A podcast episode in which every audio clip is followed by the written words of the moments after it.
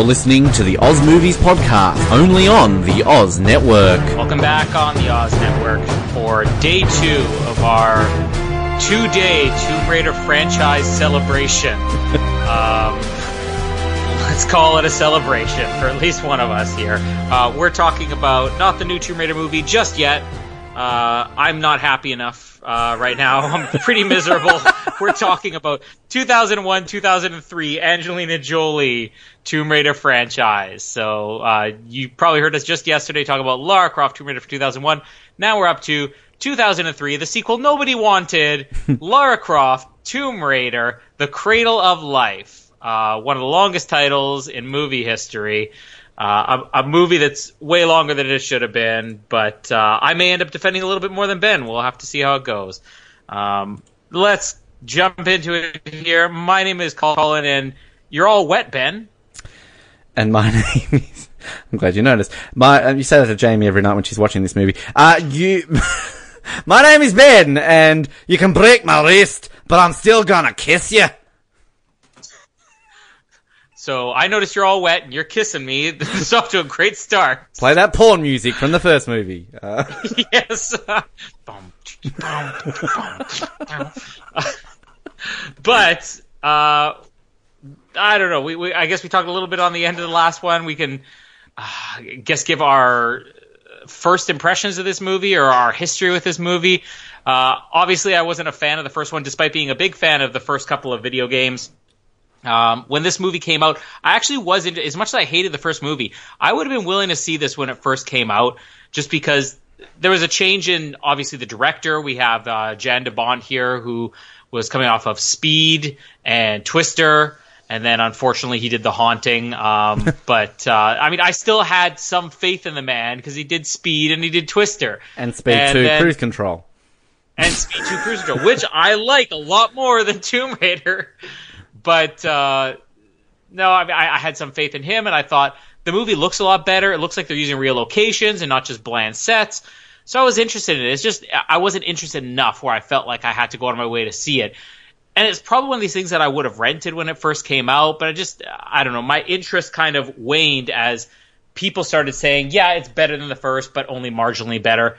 I would say it took maybe about three years or so before this was on TV that I actually watched it. When it did go on TV, I did watch it. And I remember not hating it, but not really being wowed by it. And I think it's been probably more than 10 years now since I saw it the one time when it first debuted on TV.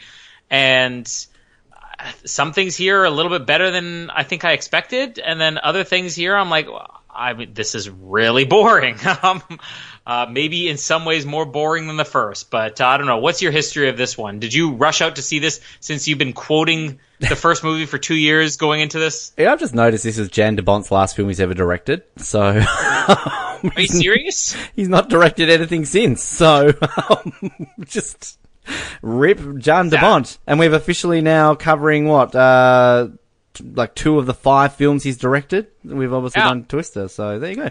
Um, yeah, I, I went and saw this in the movies. Absolutely, absolutely. Um, because you know, you know, I love the first one, so I, I, saw this. I always remember liking this movie more than the first one. But having said that, I have not watched this one barely as much as I've watched the first one, and it's kind of interesting. I probably haven't seen this movie longer than I've seen the first one and it maybe been a good five years since I've watched part one and maybe like, yeah, like you, 10 years maybe since I've seen the second one. And I kind of went into this watching, yeah, I, I, generally like this one better than the first one, but something's gone down about this movie to me. I still enjoy this film, but yeah, I kind of like you. I think there's, there's long streaks of boring parts in this film and I kind of think there's just, the villain's just not as engaging. I'm not into Gerard Butler. I'm not really a Gerard Butler fan. I don't know. I just, eh, I just don't get the deal oh. with him. Um, and yeah, there's like elements to this plot. There's just one glaring thing with this entire plot where the majority of this movie does not happen. So, um, yeah, and like as you kind of said in the last one, this is basically like 80% trying to be a James Bond film and 20% Tomb Raider. Like, there, there's nothing about this film. You can just remove the Tomb Raider title and it's maybe just a, you know, the same film. Like, you've got Lara Croft branching out of her Tomb Raider abilities to join MI6. So, um, yeah, I mean, there's still lots of entertaining stuff about this film. Uh, Angelina Jolie is still incredible as Lara Croft. Um, there's a random guy in this movie that I actually really like the actor in because he was in a really trashy movie about two years beforehand, which is terrible, but I kind of like him because of who he's meant to be in that film. We'll get to him. Um, and yeah, the locations are great in this film as well. Um, but, uh, yeah, I, I, not as, not as big on this one as the first one, but I still enjoy it. This was probably the first example of, I guess, studios realizing, we'll talk more on the end, but studios kind of realizing just because a movie made money, it doesn't mean people liked it. You know, because I think Star Wars, two years prior to Tomb Raider, was um, you know, maybe the biggest hype movie in history, and there'd really been nothing like that up until then. You know, every year you have certain movies with a lot of hype, but nothing at the level of like what Star Wars did. And then following that, it sort of brought in this new era of uh, movies kind of being front loaded, w- would be the word for it, where the opening weekend is just so huge, and maybe in the first two weeks back then, so many people would rush out to see it, but word hadn't really got out. You know, whereas the traditional way that movies kind of worked in the 80s and 90s is that a movie would open and even if it opened big movies would play for you know three four five weeks before they even drop from the top spot i mean you could have a number one movie for over a month and it's just word gets out and more people go and see it. But now we're here in 2001 and i guess even before the first tomb raider movie the mummy came out. And i remember the mummy having like a 70 million at the time 70 million dollar opening and people like we've never seen anything like this. This is enormous. Um, but throughout that entire year, that just sort of continued. So audiences sort of changed where they were just all rushing out to see a movie instead of you having a hundred and you know fifty million dollars worth of box office receipts over the course of two three months through word getting out. You had all those people seeing in the first two weeks, and then nobody really left to pass on. This movie's not very good. So I remember when they greenlit this movie, it was like an immediate thing. It's like we're we're definitely making Tomb Raider two, and I remember thinking everybody who has seen this movie has said that it's really bad. Mm. Every critic who's watched it has said it's terrible. Nobody seems to like this movie. Why are you spending another hundred million dollars on a sequel that nobody really wants just because the movie made money and the studios just didn't get it at the time? And here, this movie was rushed. I mean, it's only two years later, and they jumped into it, and uh, the budget is a little bit reduced. We talked about on the last one you know, they went from 115 million dollars to 95 million dollars here. I think Jan did a much better job. This looks like a 150 million dollar movie. The last one looked like you said about half of it looked like a 60 million dollar wannabe blockbuster. Uh, but certain things do work in this movie. Um, it is kind of sad that uh, I think this killed the Tomb Raider series because maybe they were starting to get on the right track, at least with you know doing something in the movie, but the wrong track, as you said, of it not really being a Tomb Raider movie. Yet I don't feel like a lot of people walked away from this saying, "Oh, it just didn't feel like Tomb Raider." I just think a lot of people walked away from saying, "I didn't really care for a sequel, so I wasn't invested in it." It's interesting, kind of looking at too. I know we talked a lot about last episode yesterday, kind of about the whole female aspect of this film, and you know, looking at like female blockbusters around this time, and it, it kind of it's it's weird to sort of bring this up in a way, but you know we're talking about video game adaptations. We briefly mentioned TV adaptations. One movie that was a huge success, I guess, in the year 2000, and actually didn't do that badly critically either, was um the first Charlie's Angels film, which I don't think you've yeah. ever seen. And I, that's one of my biggest, like, guilty pleasures. Like, I just, it's just such a fun movie and so good. And then in 2003, we got the second Charlie's Angels, uh, movie, which was just a terrible. Dog's breakfast, as we would call it in Australia. Just, it was ridiculous. Um, and, you know, we talk about special effects and budgets, like it just went over the top and it's kind of, you can see why that killed it off. Whereas, yeah, like I'm kind of with you with this. It's kind of, you know, for the most part, critically, this was, I guess, an improvement on the first one. I can see maybe why people do like this better than the first one. Uh, you know, as I said, I generally always thought I liked this better than the first one too, but it, it's kind of like, it wasn't like a sequel that destroyed it. Like it, it did surprise me. Like as much as it was surprised to see this being green lit because of the first one wasn't exactly a success in terms of the critics. It just it baffled me that we never got one after this. And I maybe you know we will talk about it more at the end of this film because. Yeah, I don't know. I guess they kind of looked at the box office more of this because it was basically half the box office of the first one. But uh, based on the subject matter and everything, considering, you know, Tomb Raider, it's always been a popular game series. We went over that last episode about how it's the most successful video game adaptation still of all time. It still baffles me that, you know, here we are 15 years later and we're about to get this third Tomb Raider film and it's a reboot. So, yeah. And just to show, I guess, the difference in what um, we're talking about the first movies now, the difference in what that can uh, make. I think a very similar reaction people had to Tomb Raider is like what people had to the Tom Cruise version of The Mummy that came out this past year. You know, with the first Tomb Raider, it was like, this is what we got out of it. Really disappointing. Uh, this franchise deserves better.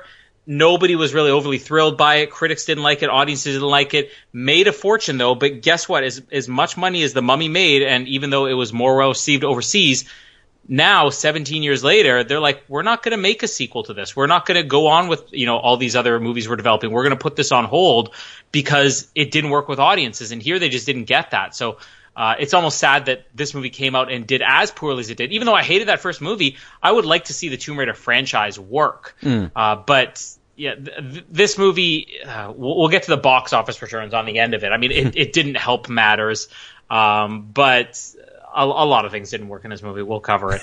um, let's uh, just talk about what's come back from this. I mean, you mentioned in a past episode and uh, one of our Oscar ones about Thor Ragnarok and how quickly they dispense with the first two movies and just show you something completely different. I mean, here they basically do just in the sense that there's no connection in the first movie. We have nothing to do with uh, you know her father, uh, the backstory or anything like that. I don't think we see her house in this.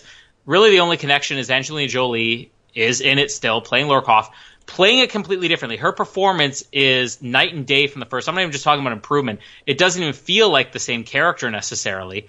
And then we have, you know, the the two uh, goofy sidekicks, Hillary and uh, Bryce, who are both back on this one. We have the same generic villain, just not done as well. But I don't feel like they were really trying to tie this movie into the first. They weren't that concerned that they they wanted this to be the sequel to the original.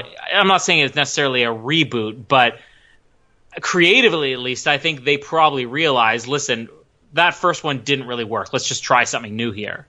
Yeah, and it's we mentioned in that first one about the whole tomb raiding aspect, and that's to me the biggest disappointment about this, and especially kind of on the rewatch. It's just like, what what has tomb raiding got to do with anything? The first scene, as you said, yep, sure. The last scene, slightly, sure.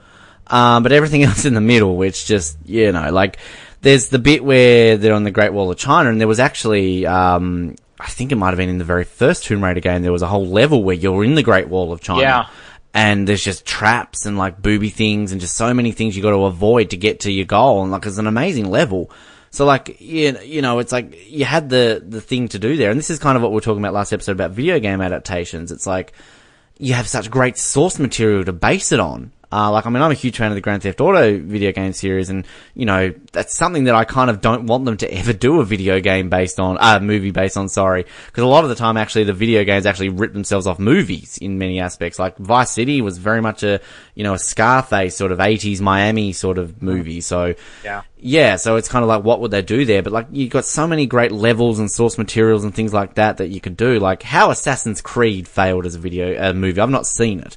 But I mean, that was just such a deep video game. So it was it was okay. It was one of the better video game movies, but yeah, I, I feel like with these video games, you have to make it. Even though Tomb Raider is pretty basic, in a way, you need to make it bigger than what they're willing to do in these movies. Mm-hmm. And this movie definitely goes bigger, but it, it, didn't connect it very well, you know, and it wasn't that interesting. I mean, you have a big elaborate story, but the most important thing is if you don't really buy into the characters, if you don't care about what the stakes are, there's no stakes in this movie, which we'll talk about later on. Um, yeah, you you don't really care what's going to happen. Like it's such a rush through thing in both of these movies as to whatever the consequences are of not saving the world. You you basically forget by the time the movie's over. So there's different types of storytelling. It's the same thing with a book. With a book, you can spend, you know, 12 to 15 hours investing yourself in it where six pages can give you more than what, you know, 60 minutes of a movie can give you just to get into the head of one character. So it's hard to translate that to movie. And the same thing with a video game. In a video game, maybe there's not as much story because you only have like a couple of cutscenes and everything, but you're still into it and, and you're playing for like 24 hours straight, sometimes more, in order to beat these games. And it's just too hard to condense that, I think.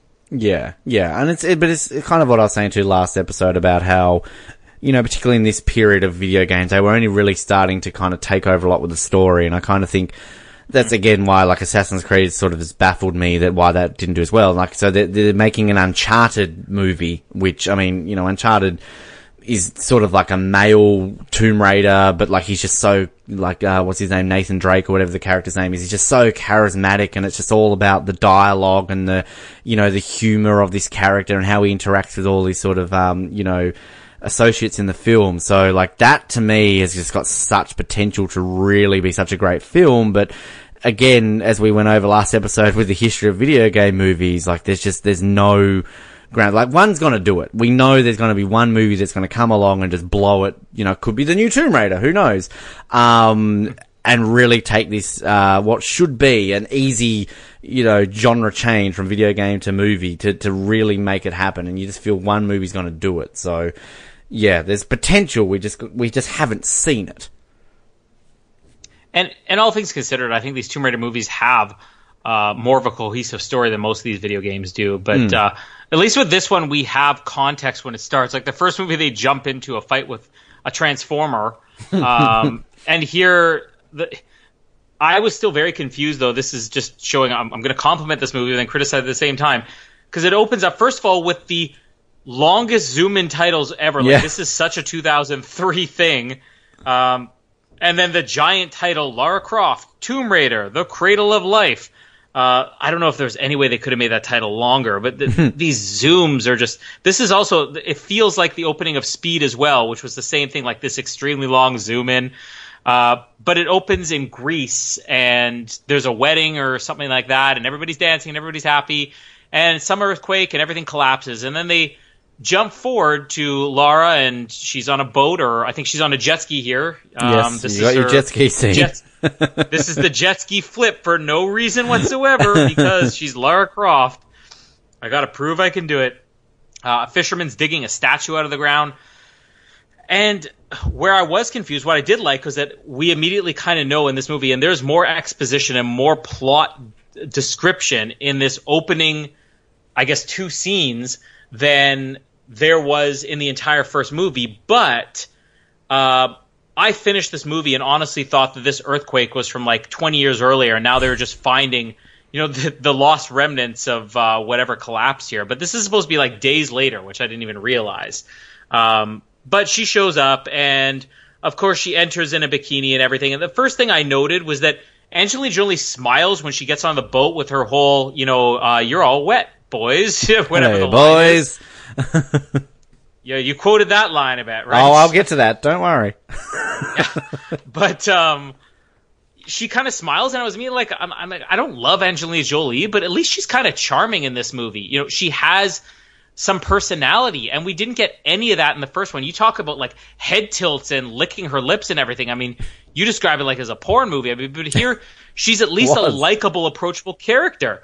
And this is what I was talking about the first movie about how men and women are different, and you have to present them differently in action movies. And uh, this may sound like a weird comparison, but you know, you often will hear women talk about, uh, you know, if you have an aggressive woman in a workplace, they're kind of criticized for it. If you have an aggressive man, they're they're praised for it.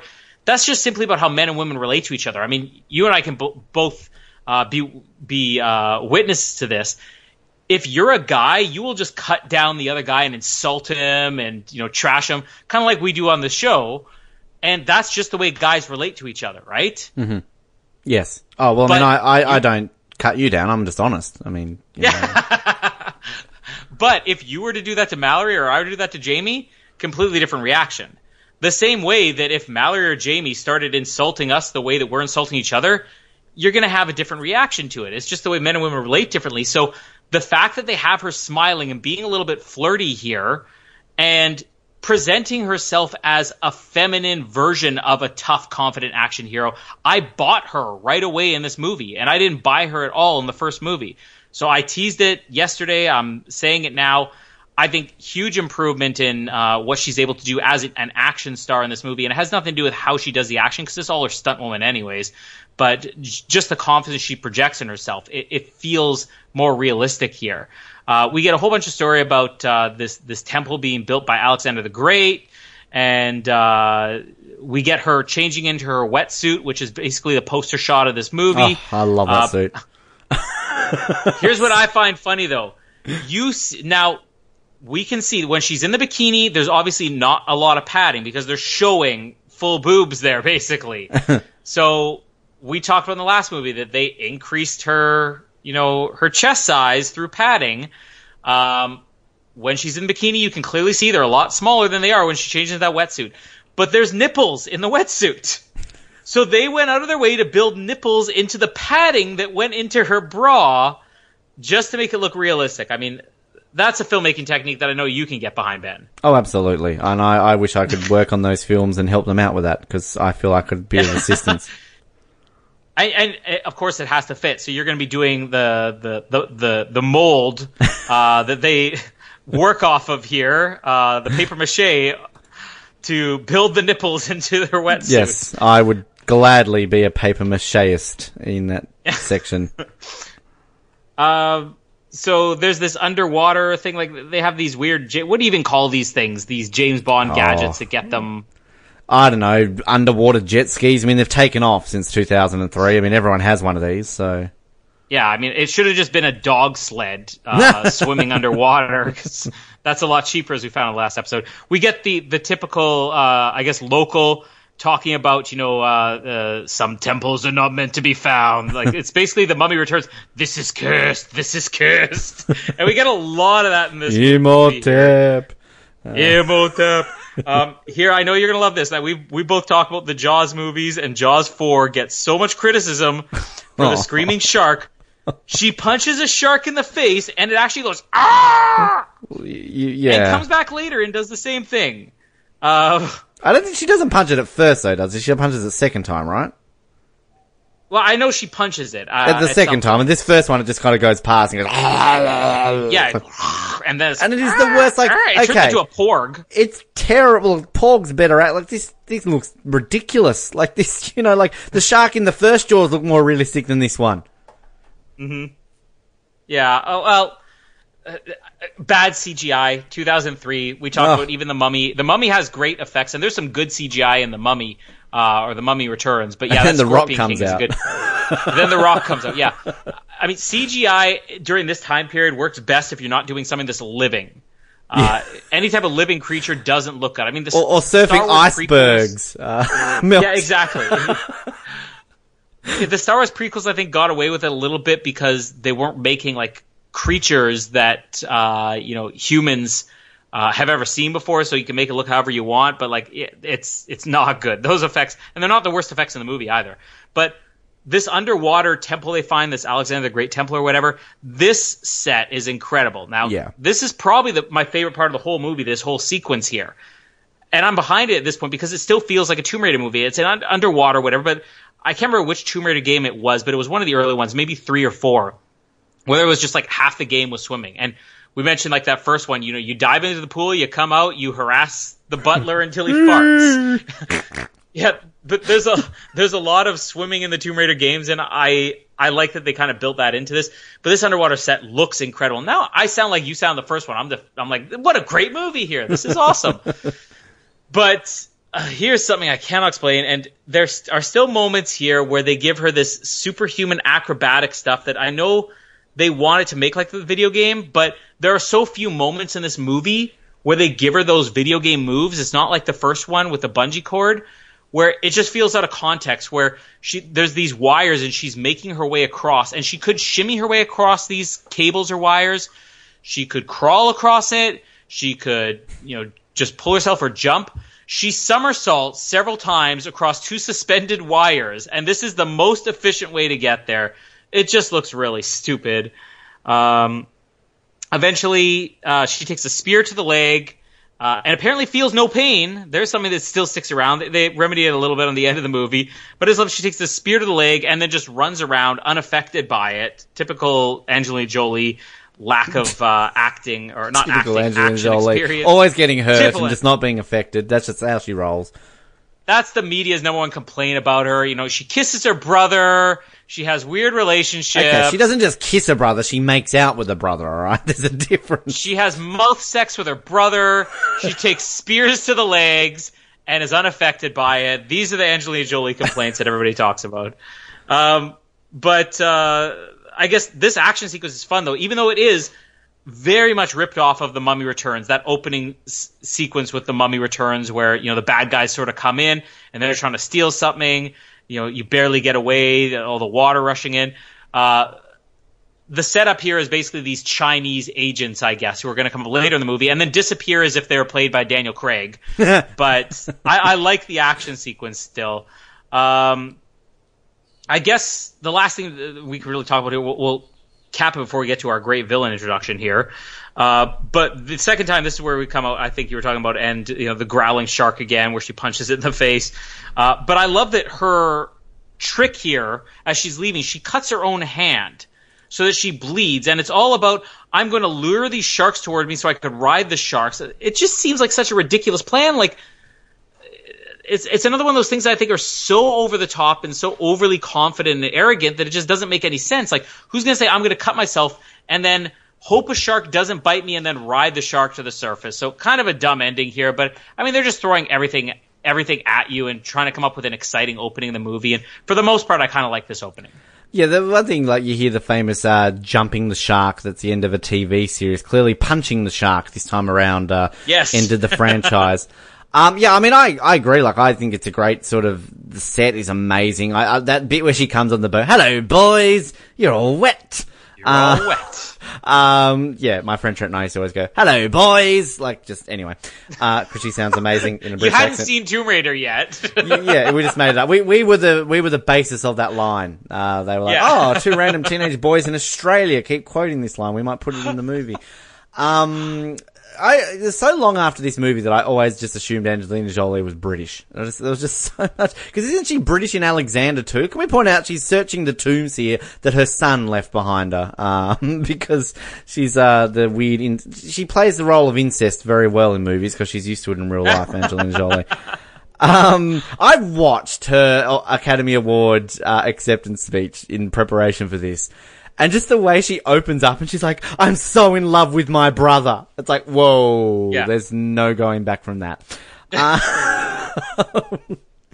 yeah, but like, there's, there's like, I, I, the set, I kind of like these like random Greek brothers. They're kind of fun and just like the, the back and forth, like, um, what is she saying? Like, oh, you know, would you like to, would you like to be with two eligible Greek bachelors or whatever and become rich? And she's like, oh, when I meet two, I'll know, or something like that. And they're just like, oh, she was talking about you. No, she was talking about you. Like, I like these Greek guys, and they just get murdered pretty quickly. Um, but yeah, the shark bit, like, okay, if you cut, like, sharks, we all know, they love blood, they can smell it kilometers away. Now, I'm sure that if a shark's coming at you, A, they're in their natural environment, so they're super fast, they could just easily eat Lara Croft straight away. If you punch a shark, is this shark really going to be whimper like a little puppy? "Eh, eh, eh, I'm not going to try and attack. Shark's the king of the food chain. This is like the same Yeah. example that like if, as a human being, I don't know, you see a, a fish, a fish, you catch a fish, and a fish slaps you. Oh, I don't want to, oh, I'm not going to cut that fish up again. I'm never eating fish again. Like, I mean, like this shark swims away like a lost little puppy, then she's floating in the water for how long before the biggest submarine in the world that's just somehow in the Greek harbour, like, she hasn't been eaten by sharks since. Um, but yeah, it's, it's, you know, it's kind of weird the way they go about it. But the one thing I want to say, I love the, um, the wetsuit, which obviously, as you said, is kind of on the posters. because the one, the weird thing I didn't really mention last episode is, um, you know, you mentioned the tank top, the iconic sort of shorts and the tank top. To me, I actually came out of that going, oh, she never wore like the famous green tank top, which is like, you know, the one that she was always in the video games early on. And this is, it's not green, but it's kind of got a weird shade to it, which I kind of appreciate. That's just a weird little thing I wanted to mention. I to have this poster on my wall, so I'm very familiar with this poster. Um, but yeah, that's the opening of it. And actually, just one thing I read, apparently at one point in this movie, I don't know what scene it is, but she had a uh, stunt person that actually was a man. So there you go, Ah. sexist. Um, from here, the plot kind of gets introduced, which I'm going to have a hard time trying to explain here, so I'm not going to try too hard. But we get introduced to our villain, who is basically Count Dracula. It's Thomas Bach! uh, this is Steppenwolf, though. I don't know if you realize that. Is it? Yeah, from from Justice League. Really? Oh. Yeah. Okay. So um, Well, I, I can tell you which movie you did a better job as the villain. It's not this one Yeah. that we're covering right now. and again, like a lot of people are critical of you know Steppenwolf Yeah. uh, not being that great in Justice League. I thought Steppenwolf was great in there, but uh, uh, Ciarán Hinds here uh, plays Steppenwolf in Justice League, but uh, I guess his original villain character was as Jonathan Reese or Jonathan Rice uh, or Count Dracula in Cradle of Life here. I mean, he is so bad in this movie, and he's a pretty. You look through some of his other movies he's made here. I mean, I a lot of other things I know him from that he's really good in. This is just a bad villain and uh, totally uninteresting. And I think one of the problems is his introduction here on his plane scene. This is just the exact same scene from Goldfinger and A View to a Kill that we've seen in two James Bond movies already. Again, this movie just borrowing way too much from James Bond and not enough from Indiana Jones or even the Tomb Raider video games that already exist. It's just it's what is he poisoning somebody in the plane? Oh, you're not going with my plan. Is I've seen this scene already, so I'm not interested. I'm not interested in him as a villain. This doesn't feel original. Uh, we cut back to Laura, and obviously the robot is gone because now she's forcing her men servants to fight with her, and this is going to become the running theme of the movie, where these guys have now officially become her slaves because. Yeah. Uh, uh, I, I love where she's talking about you know getting the orb back or whatever, and they're of course they have all of the knowledge. Just like I explained in the first movie, she does nothing and seems to know nothing in these movies for this expert archaeologist. And they're talking, we're never going to find this unless we search for every single orb in the history of Greek mythology ever. And she's like, all right, start with, and she throws the knife, this one. I'm just wondering, like, are, are these guys legitimately slaves of hers? And then she excused herself to go off on a horseback ride and, you know, basically do a training sequence from one of the video games, which still does not feature her swimming in her pool or making her butler fart. so much great source material we're not using here. but yeah, she's arrogant. These guys just do whatever that she tells her. She does nothing in these movies, acquires no knowledge for herself, and uh, then we find out as these um, MI6 agents show up that uh, the the Chinese agents have been following her, or they had been following her there. They explain that this entire plot's going to be about Pandora's box, and that Pandora's box, which gives life, there's, it also gives you know a plague that can wipe out life. So this is the consequences. This is the threat of the movie, as I said, which barely comes up later on. Yeah. And we have the one line, maybe one of the good lines in the movie, although it's something I hate about the first movie, is where they talk about, you know, Her Majesty. Well, now that I have Her Majesty's permission, I Yeah. mean, it's a pretty good line, but totally fits in the whole thing about her just having no respect for anybody later on. But here's the problem: we've already talked about it. MI6 have better people for this job than a completely uh, lazy, uh, uneducated, apparently, uh, wannabe archaeologist who has no respect for anybody, doesn't listen to anybody. She's a tomb raider, which basically means she's a grave robber, essentially. and she's the best person for this job. And then she's like, I've got just the man who can help us with this. How about the, the traitor that sold out his country and his men or whatever? this is basically, if this were a James Bond movie, this is them saying, you know what? The world's going to end. Blofeld, he's got this giant weapon. I mean, uh, Stromberg, he's going to create a civilization under the sea. Drax is going to blow up the planet and live in space. I know just the man to save us, Professor Dent. And then Professor Dent says, I've got just the guy to help us. His name is Silva. And then the adventure is off. Like, there's no way this is MI6 best option. Yeah. Um, Just because, and is he And the it- only British operative to ever have uh, connections with sh- the Shaolin or whatever they're called? Like the only one British person in the Yeah, history exactly. of MI6 has come into Yeah. contact with this secret Chinese society.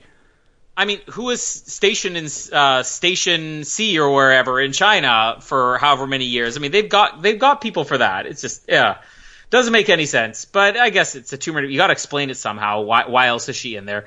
Uh, I just love it. She's an expert. They come to her because she's an expert who does nothing but combat training in both of these movies. Do you ever see her pick up a book?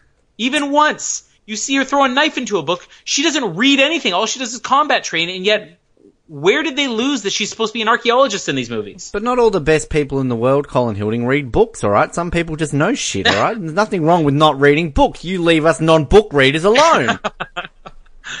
this movie was written by Ben Waterworth and his best friend. We're now learning that. That's why they're the only people who quote the Tomb Raider movies. Hello, boys. Uh, You're all wet.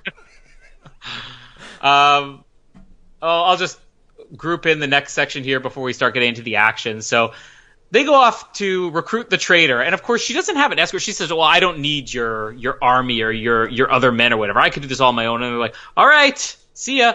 Like, they could have sent a couple of like agents to help because there's a lot of points in this movie where having a couple of guns behind her would have helped. But no, they just say, "Okay, go off and recruit your traitor." Uh, we see Gerard Butler doing chin ups in his prison cell with his muscles rippling.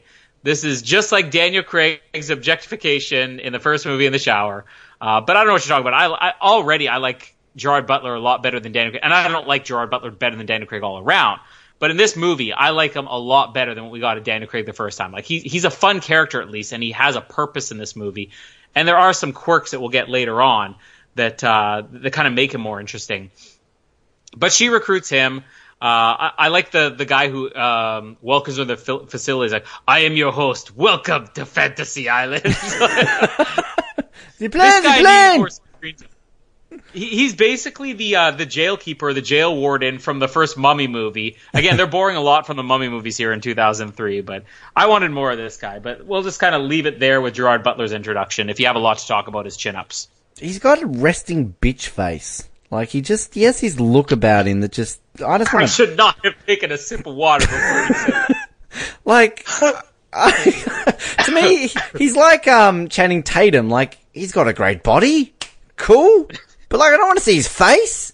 Like, you know, like, I mean, he doesn't look like a thumb like Channing Tatum, but I mean, you know, he's still whatever.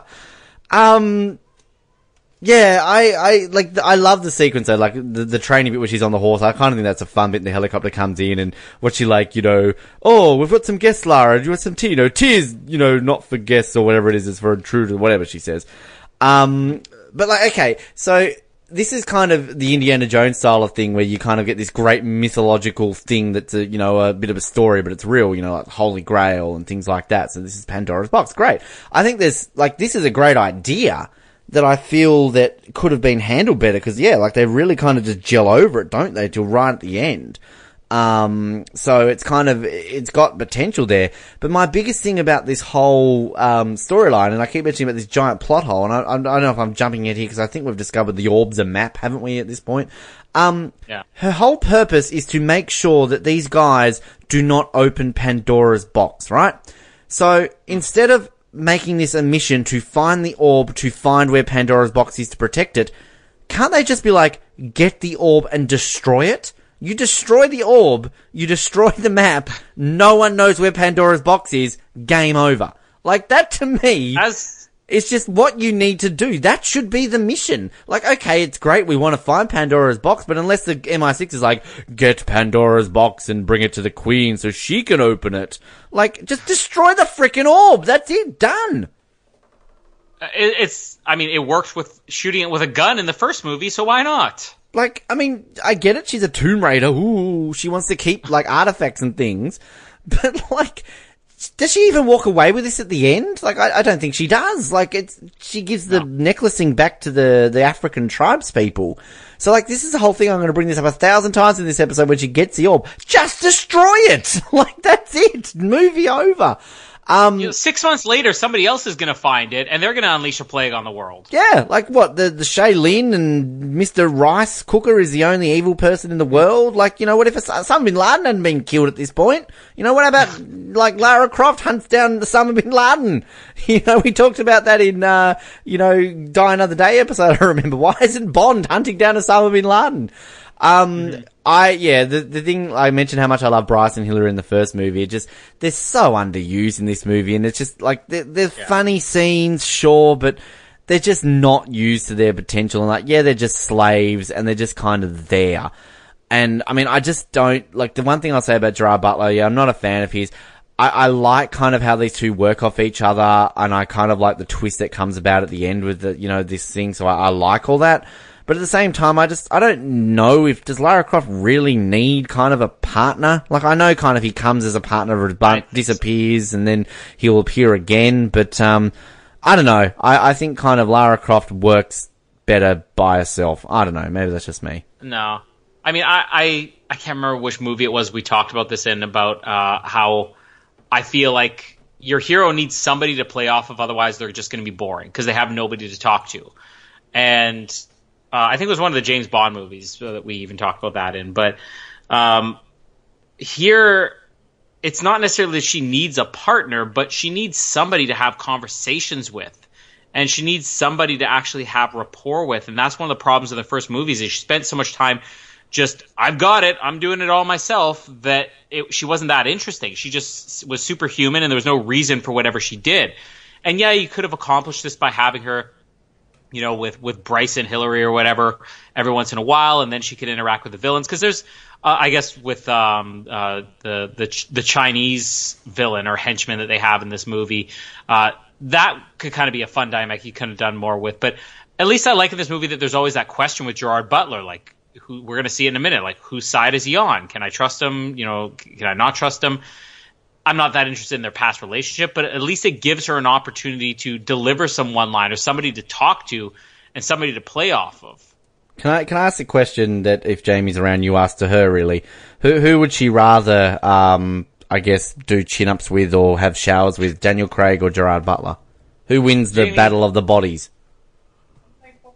You're playing Pokemon, okay? Well, that's even more interesting. Ash Ketchum, clearly. Brock, Misty, no. Um, Oh, great video game based on uh, movie based on a video game, Pokemon. Um, hey, don't don't knock Pokemon. I know they're I think that Ryan Reynolds is supposed to be uh, Dr. Pikachu. Okay, that sounds great. Um, anyway, uh, who would you rather, Daniel Craig or Gerard Butler? Um, can I have both at the same time? Both at the same time. Whoa, that took a turn. That's um, She loves Phantom of the Opera, Gerard Butler too, as I think most women, strangely enough, do. Uh, I just uh, not a fan. Sorry, Jamie. Like, no. here's the funny thing before james bond came out and it, it wasn't at this point i don't think i knew i hadn't watched this movie when it first came out so i didn't know who gerard butler was but uh, what was it the year before this no I, I guess i would have when he came out with this the year before this he made a movie called reign of fire uh, which was matthew mcconaughey christian bale Yeah. uh, and he was kind of a supporting role in it but I remember watching that movie and thinking like, this guy's like really fun. I, I think he'd make a great James Bond. And it was maybe about a year or two later, I, I guess around the time of Phantom of the Opera, where they started talking a lot about Gerard Butler potentially being James Bond. But from that point on, I loved him. I, I love him. I actually am a huge fan of the Phantom of the Opera movie, and he's great in that. And obviously, Oh. the 300 a few years later. Um, he's done a lot, though. I mean, it's not just action movies. Uh, the Ugly Truth. I don't know if you ever saw that. It's it's a terrible movie, but he's really funny in it. And uh, The Bounty Hunter again, terrible movie, but he's really funny in it. Well, uh, he's done some um, pretty bad that he's pretty funny in. I'm just looking at Phantom of the Opera movie here that uh, Kieran Ciarán Hinds, uh, Mr. Rice, is in that. Um, and our favourite Minnie Driver, of course, is in uh, Phantom of the Opera. Which, funnily enough, to connect it back to Tomb Raider, uh, Minnie Driver voiced Lara Croft in the animated series. There you go. Uh, It was an so- anime. Uh, I don't think it went for very long. Um, but, Oh. uh, and of course, to link back to Minnie Driver James Bond, uh, Gerard Butler apparently was a very tiny role in Tomorrow Never Dies. I did not realize that. He was one of the people on the Devonshire in the opening scene. So there you go. Um, but anyways, I like Gerard Butler. So, Yeah. uh, I mean, he doesn't have the most to work with here, but he has a presence, and he's basically playing Gerard Butler. Like, is it really any different than we get in any of his other movies? No, but at least they were thinking this. The first movie, they spent so so much time just trying to make Lara Croft the, the center of the movie to the point where nobody else was even interesting, including Daniel Craig. That here, at least, I'm I'm appreciating that there's other people with different personalities, and there's some conflict in some relationship we have here, and it's not just that he disappears, but. I don't know. We'll get to that later. Anything else you want to talk about uh, with the introduction here? We don't want to jump into uh, the Great Wall of China and all that. No, uh, the one thing I think we haven't met him yet. Uh, we're about to maybe uh, in one of these random scenes. The the random sort of henchman that uh, Mr. Rice has, who's kind of like this the German sort of guy. Oh. He believes German Til Schweiger. Schweiger. who I'm actually a big fan of. I like Til Schweiger. He was um, terrible movie called Driven. I don't know if you've ever seen it. I love Driven. Well, when I, okay, I'm, I'm going to reiterate my comments here. When I say terrible, as a motor racing fan, it's terrible. But as Yeah. just an absolute random guilty pleasure of a film, I love it too. Just because it's Yeah. so bad, it's good. And I think kind of what I appreciate about it is that Sylvester Stallone initially wanted to make that about Formula One, but he kind of just couldn't get enough into it, so he just switched it over to Indy cars. And the character that Til Schweiger plays of Beau Bat- Brandenburg is so heavily influenced on my favouriteest driver of all time, Michael Schumacher, because he's this arrogant German successful driver. So I always kind of really liked Til Schweiger just because he sort of played Michael Schumacher in a movie. Um, but yeah, we have to do Driven one day to kind of like. Yeah. Well, we've got Lost in Space and Driven, two movies officially added to Guilty Pleasures Month. Yes, and uh, when we get to uh, covering the esteemed career of Estella Warren, the forgotten actress, Oh. um, whatever happened to Estella Warren? Uh, I, I, I oh, there's somebody that I'm going to go on a rant about, but uh, we'll save that for Guilty Pleasures month. Is anyone in this world not going to go on a rant about her? I mean, she's good to look at, but I mean, you know, Jesus Christ, she's a terrible actor. Oh yeah. Um, so here's one of my weird complaints about this movie. This upcoming action sequence we're going to get, where, where they basically say, uh, you know, I've got something that's faster, you know, with how quickly they have to get into China here or whatever. Uh, it's such a throwaway action sequence. I'm like, why is this in the movie? And this is kind of the most common thing with modern action movies. They think that by having about 36 action sequences that all last about 30 seconds long, that it's going to make it more exciting. But I feel like this, what's the point of them zooming in this jet and then just ditching it right away? And, and plus, this is like billion, billion dollar destruction here with no consequences. I mean, MI6 is never going to hire again after this. They'll be like, you know, you take a dog sled next time. But, but also, the biggest complaint I have here is that she says, I've got something a little faster, or he says, I can't remember which one. And then they have this jet that they take in, and after 15 seconds, you know, this thing blows up and crashes, and they parachute down. And then what do they do? All by their own plan, they're like, let's start walking for about 20 kilometers. this is the fastest way in there again. Just hop on the dog sled. You, you'd be there like six hours ago. They, there's so much time. We talked about this in the last movie about just having to have three modes of transportation just because it looks different to get to one place. These movies waste so much time when they can just have one mode of transportation. Because what do they do after they start, stop walking here? They stop very quickly to talk very respectfully to some local villagers, and then they hop on their motorcycles and they ride on the Great Wall of China. So Yeah. Where are the tourists at this time of day too? Because they should be like bowling over a hundred tourists on top of the Great Wall of China. Nobody is there to monitor this. And again, so respectful of the villager. Let's ride on this one of the great wonders of the world. Just speeding along on our motorcycles, jumping off of it, doing tricks. Uh, and then here was a hilarious moment. I, I love the dialogue exchange here. You know, uh, I expect more from a Scot. I don't expect anything from an English woman. But the best thing about this is that they're speaking at regular volume. We're talking louder right now than they're speaking as these motorcycles are roaring around them. And I could just totally imagine Jan de Bont thinking, you know, I need to get a good performance out of this. And they're sitting there delivering it like screaming at each other. Let's try it once just with inside voices, just to see what it sounds like. And he's like, cut, perfect, print it. Why are they talking so quietly to each other on these motorcycles? Uh, They've got to be effect. quiet. They don't want to get caught. Yeah, exactly. You're motorcycling on the Great Wall of China. You don't want to tip anybody Panda off. that you're there. spies. Panda spies are around everywhere. Um, we'll just group in here. Uh, I guess a brief conversation after they get off their motorcycles, and what do they do? This quickest way in there? Let's walk a little bit more. and they have this brief conversation as they're talking about, uh, you know, I guess their past relationship or whatever, and you know, uh, was I just another fling or whatever? And then it gets to his big plan where they get taken prisoner by the, the Chinese agents or whatever, these uh, Chinese henchmen or minions.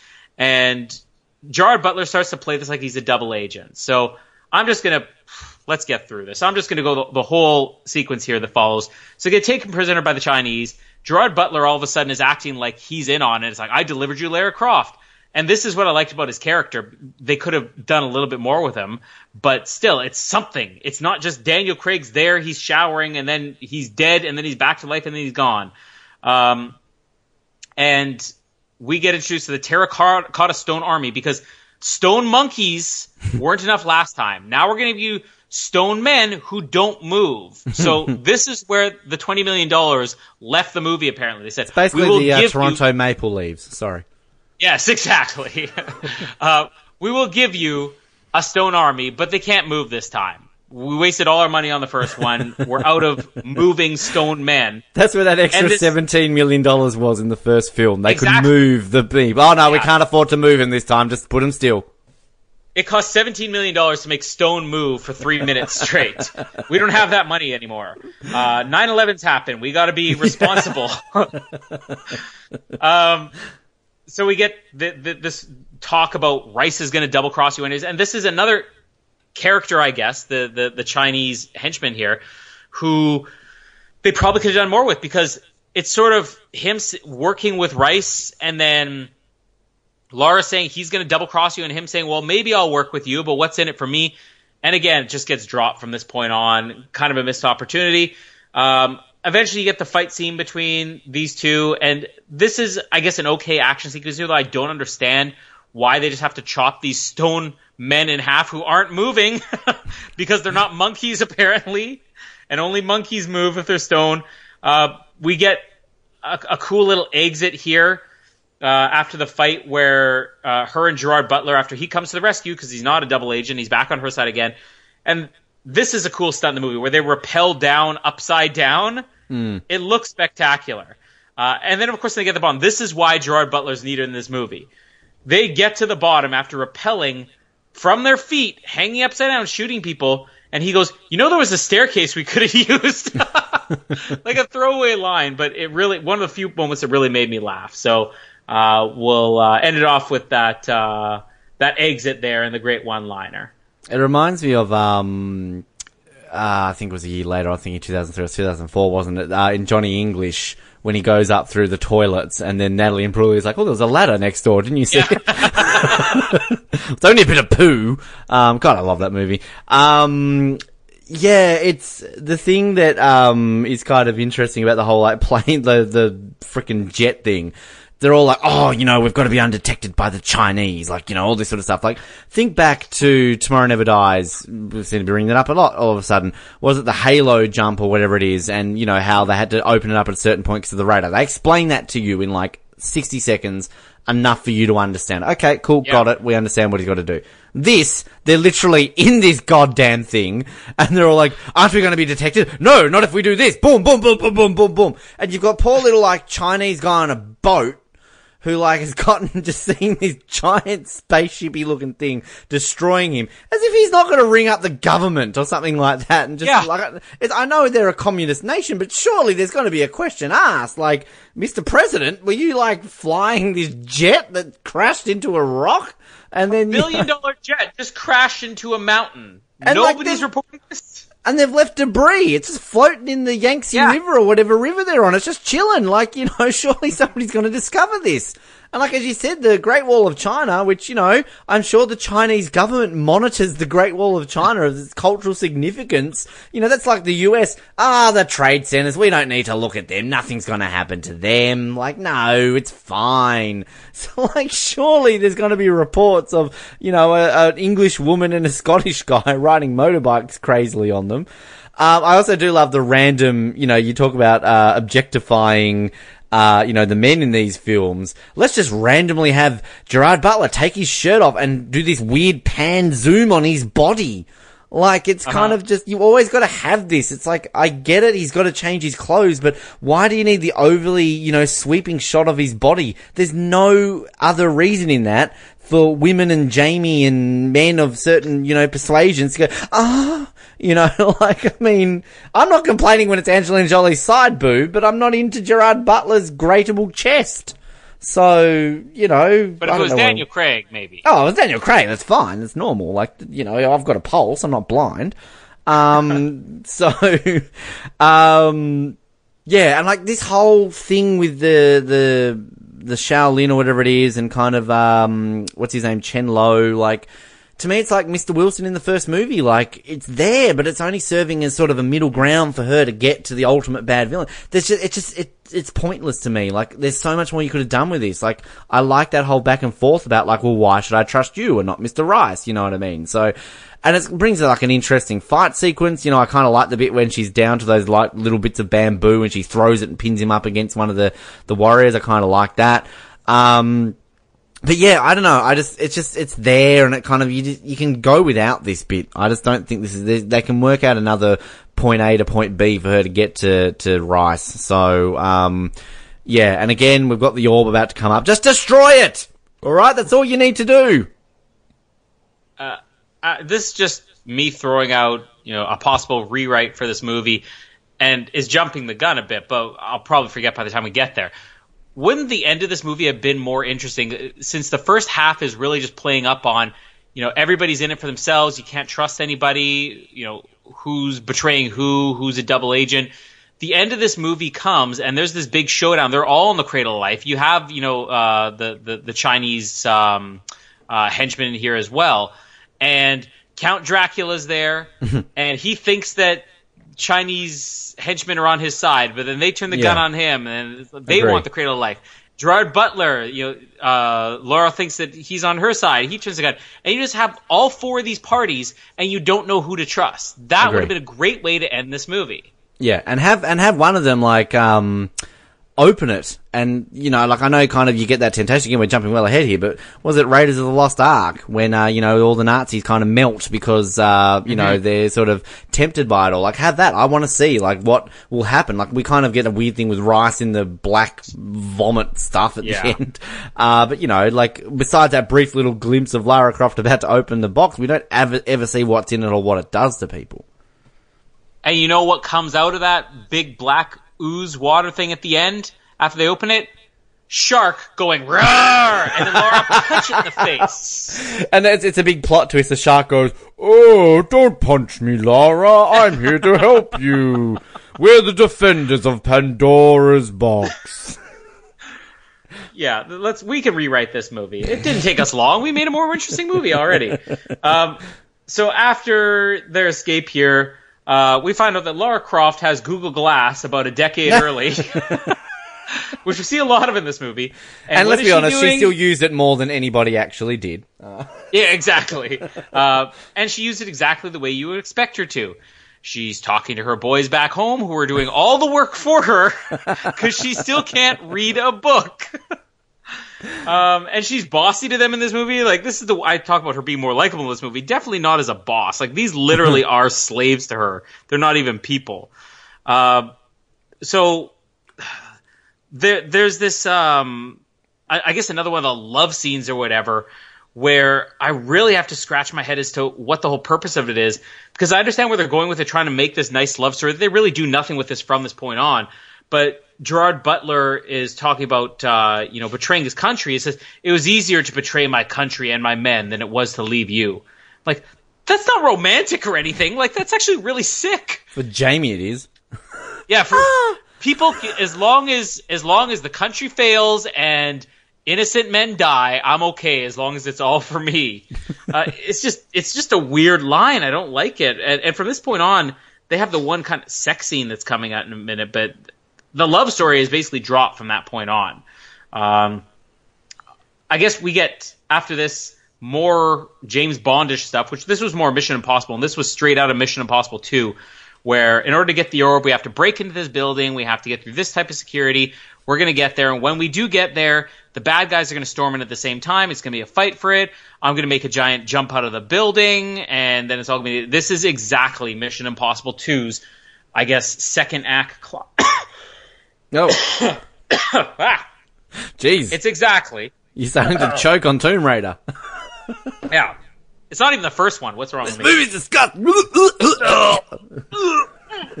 but um, it, it's basically exactly the the second act climax for Mission Impossible 2. and again, if this wasn't a Tomb Raider movie, I think I'd like this more. But this is, I mentioned this on the last one. This has officially become office building Raider at this point in the movie because she's just breaking into office buildings and um the weird jump that they have off this. Now, I feel like I'm being critical of things that actually look cool because unlike the first movie where we only had a couple of really cool stunts, most of them were just cartoony and dumb, and we only had a little bit of location and most of it was just really bad sets. You have great locations. We have this this great jump that they have. They both have off the top of the building with what do you even call those suits? I mean, to me, it's like kind of like it's a what? Wingsuit. Okay, a wingsuit. So it, to me, it looks like a flying squirrel. So like the squirrel jump here that they have off the top of a building, it looks great. But then Jan de Bont, for whatever reason, lets this play for approximately six and a half minutes in one shot. It just goes on forever and ever and ever, and they just become two tiny dots, and you actually lose perspective, and it doesn't look impressive anymore. So, I mean, cool jump, but a lot of things from this point on the movie, I think this is where it's going to start to become really boring. It's been fast paced at this point. The dialogue scenes are going to start to drag. The action scenes are going to start to drag, and everything just becomes a little bit too much. Um, so I guess after this, we'll, we'll let's uh, include also the very long sex scene, uh, which isn't really a sex scene, but when the Gerard Butler and Angelina Jolie start to get it on, uh, they let the cameras roll for approximately six and a half minutes here. and it ends in her handcuffing him because she doesn't trust him. So playing again on that, that thing I liked about Gerard Butler's character, the whole double agent thing, can I trust him or not, doesn't go anywhere from here. It was it was great setups that just get dropped. Uh, and then comes the single weirdest scene in this entire movie, where Lara escapes, um, needs to make contact with Hillary and Bryce back at home. So she sneaks onto the houseboat of a poor Chinese family watching SpongeBob eating their breakfasts. Just basically waves at them. They let her come in the house, take over their TV, turn it into a webcam. The little girl spits out her gum. Laura happily takes this gum with her spit dripping off of it and attaches the MacGyvered webcam and then does a web chat with the guys back home where she again makes them do all the work on whatever this orb is and playing this play the file. Just send me the file. And then it's like, this man is not a slave, he's a man. Treat him with some respect. Hashtag me This too. hashtag hashtag him too, okay? um but why we even had to have it doesn't of all the things we wondered in this movie, of all the plot holes and things, at least now we have a solid answer that if you need this weird, annoying dolphin cry tone that's going to open the orb map to play, it cannot be played over an internet connection because the Wi-Fi is too bad. It's like Casper's playing Peppa or SpongeBob in the other room. it's not working. So you need to transfer the file for her to play it in person. And then what happens? The uh. orb, the object of this entire movie finally opens, and we get a glorious montage from BBC's Planet Earth. Which who filmed this? Alexander the Great back in like the whatever. yes. Where's the? It has cuts in it. It, It has hasn't been zoom-ins. seen since Alexander the Great buried it in Greece, and somehow you've got the great cinematographer. I'm just waiting for David Attenborough. The lion strolled across Yes. before Pandora's box. Very technology advanced, Alexander the Great. Jesus. Yeah, it's so spectacular. Um, and what if she just opened this up and was suddenly like, "Oh, it's just a portable DVD player. this isn't Pandora's box." No, it comes up with Um, like a thing like to see the rest of this. Purchase a pass to Yes. BBC's Earth for nine ninety nine a month. Download the app on iTunes, Google Play. uh, so I'll stop before we get to uh, Africa, the home of Djimon Hounsou in the year 2003 and every other year. Um, if you have anything you want to add on uh, the uh, Mission Impossible break-in, the six and a half minute sex scene, or the SpongeBob weird spit gum webcam scene. Well, you've covered like three thirds, three thirds of the movie. That's the full thing. You did skip over the helicopter fight between the two of them, where like the guys are yelling at each other, "Give me the money! You give me the orb! Give me the money!" I just kind of like they're For, back and for how long? Approximately six and a half minutes. One thing I just want to quickly say before I forget, I, one thing that this movie does better than the first is it's kind of if you look at sort of Lara and Daniel Craig in the first movie and Lara and Gerard Butler, it's kind of they're similar things, and obviously they had a history, and then obviously they turned against each other. You know, it's kind of just gelled over so quickly with Daniel Craig that you know they don't have anything time to explore it, and you know just getting Daniel Craig doing his stole stole to get his sorry sorry line out later on, but like they explore it more in this, obviously, you know. So I kind of I appreciate the fact that they do that um, with their sort of, you know, back and forth. And, and, you know, they've got great chemistry, Angelina Jolie and Gerard Butler. And, like, these are two people that I think most people with a pulse would want to watch six and a half minutes of sex with because these are, like, two beautiful people boning. Like, Jesus Christ. Um, but yeah, I mean, I don't really know what else I've kind of got to add. The whole sort of sequence of them raiding the office building is, uh, you know, it's, it's interesting. Again, um, like realistically just destroy the goddamn orb. How, like, we're talking about technology in this movie, like, you know, yeah, the old SpongeBob webcam thing, like, how the fuck does this rice guy get an orb and just connect it via USB to his computer and download it via, like, you know, USB to his computer? Like, I mean, this is freaking Alexander the Great's orb that he's had there buried for hundreds upon hundreds of years. Did Alexander the Great, while he was filming BBC Earth style documentaries, go, I'll better put a USB slot in this just to make sure it's appropriate for 2003 computers. Uh, how is he downloading this to his computer? I don't understand it. Um, so yeah, there's that, but, um, I don't like this is there's so much glass getting broken in this office scene. And again, movie logic, glass does no damage to humans. Like if you're standing underneath a glass ceiling and it falls on you, you have shards of glass coming down. Spider-Man 2 Alright, Mrs. Octavius, like getting ripped to shreds by glass is logical. This, Till Schweiger just brushes it off. Oh, I'm German. Glass does not hurt the German people. Forget Um, that.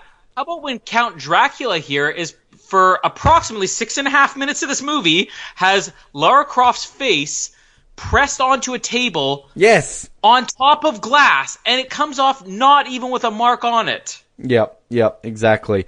Um, so yeah, this this the sex scene, um, you know, if and they're cool, good on them. Uh, they're young, horny people. We were there once, at least I was. I don't know about you, Colin.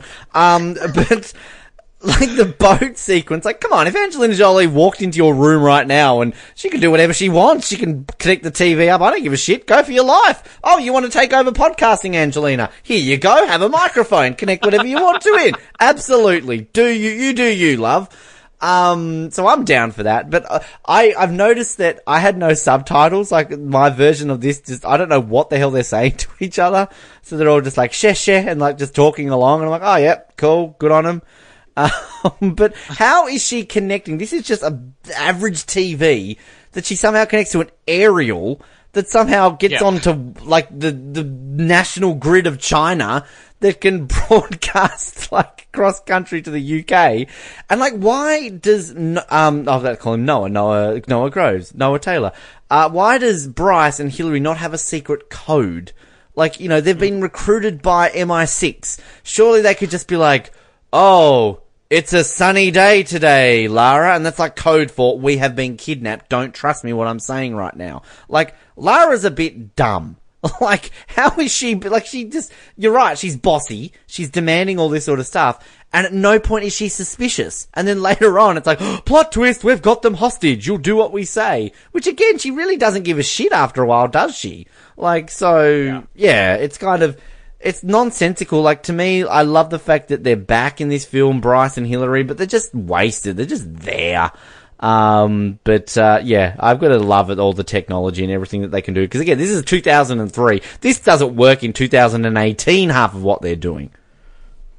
Know, if we go back last summer to our review of Spider-Man: Homecoming, I know I had one complaint at the time is that the movie had an overuse on technology as opposed to superpowers, um, and I feel like that's the same problem with this movie. I don't know why a Tomb Raider movie needs this much gadgets. Like the worst James Bond movies of all time had less gadgets than this movie has.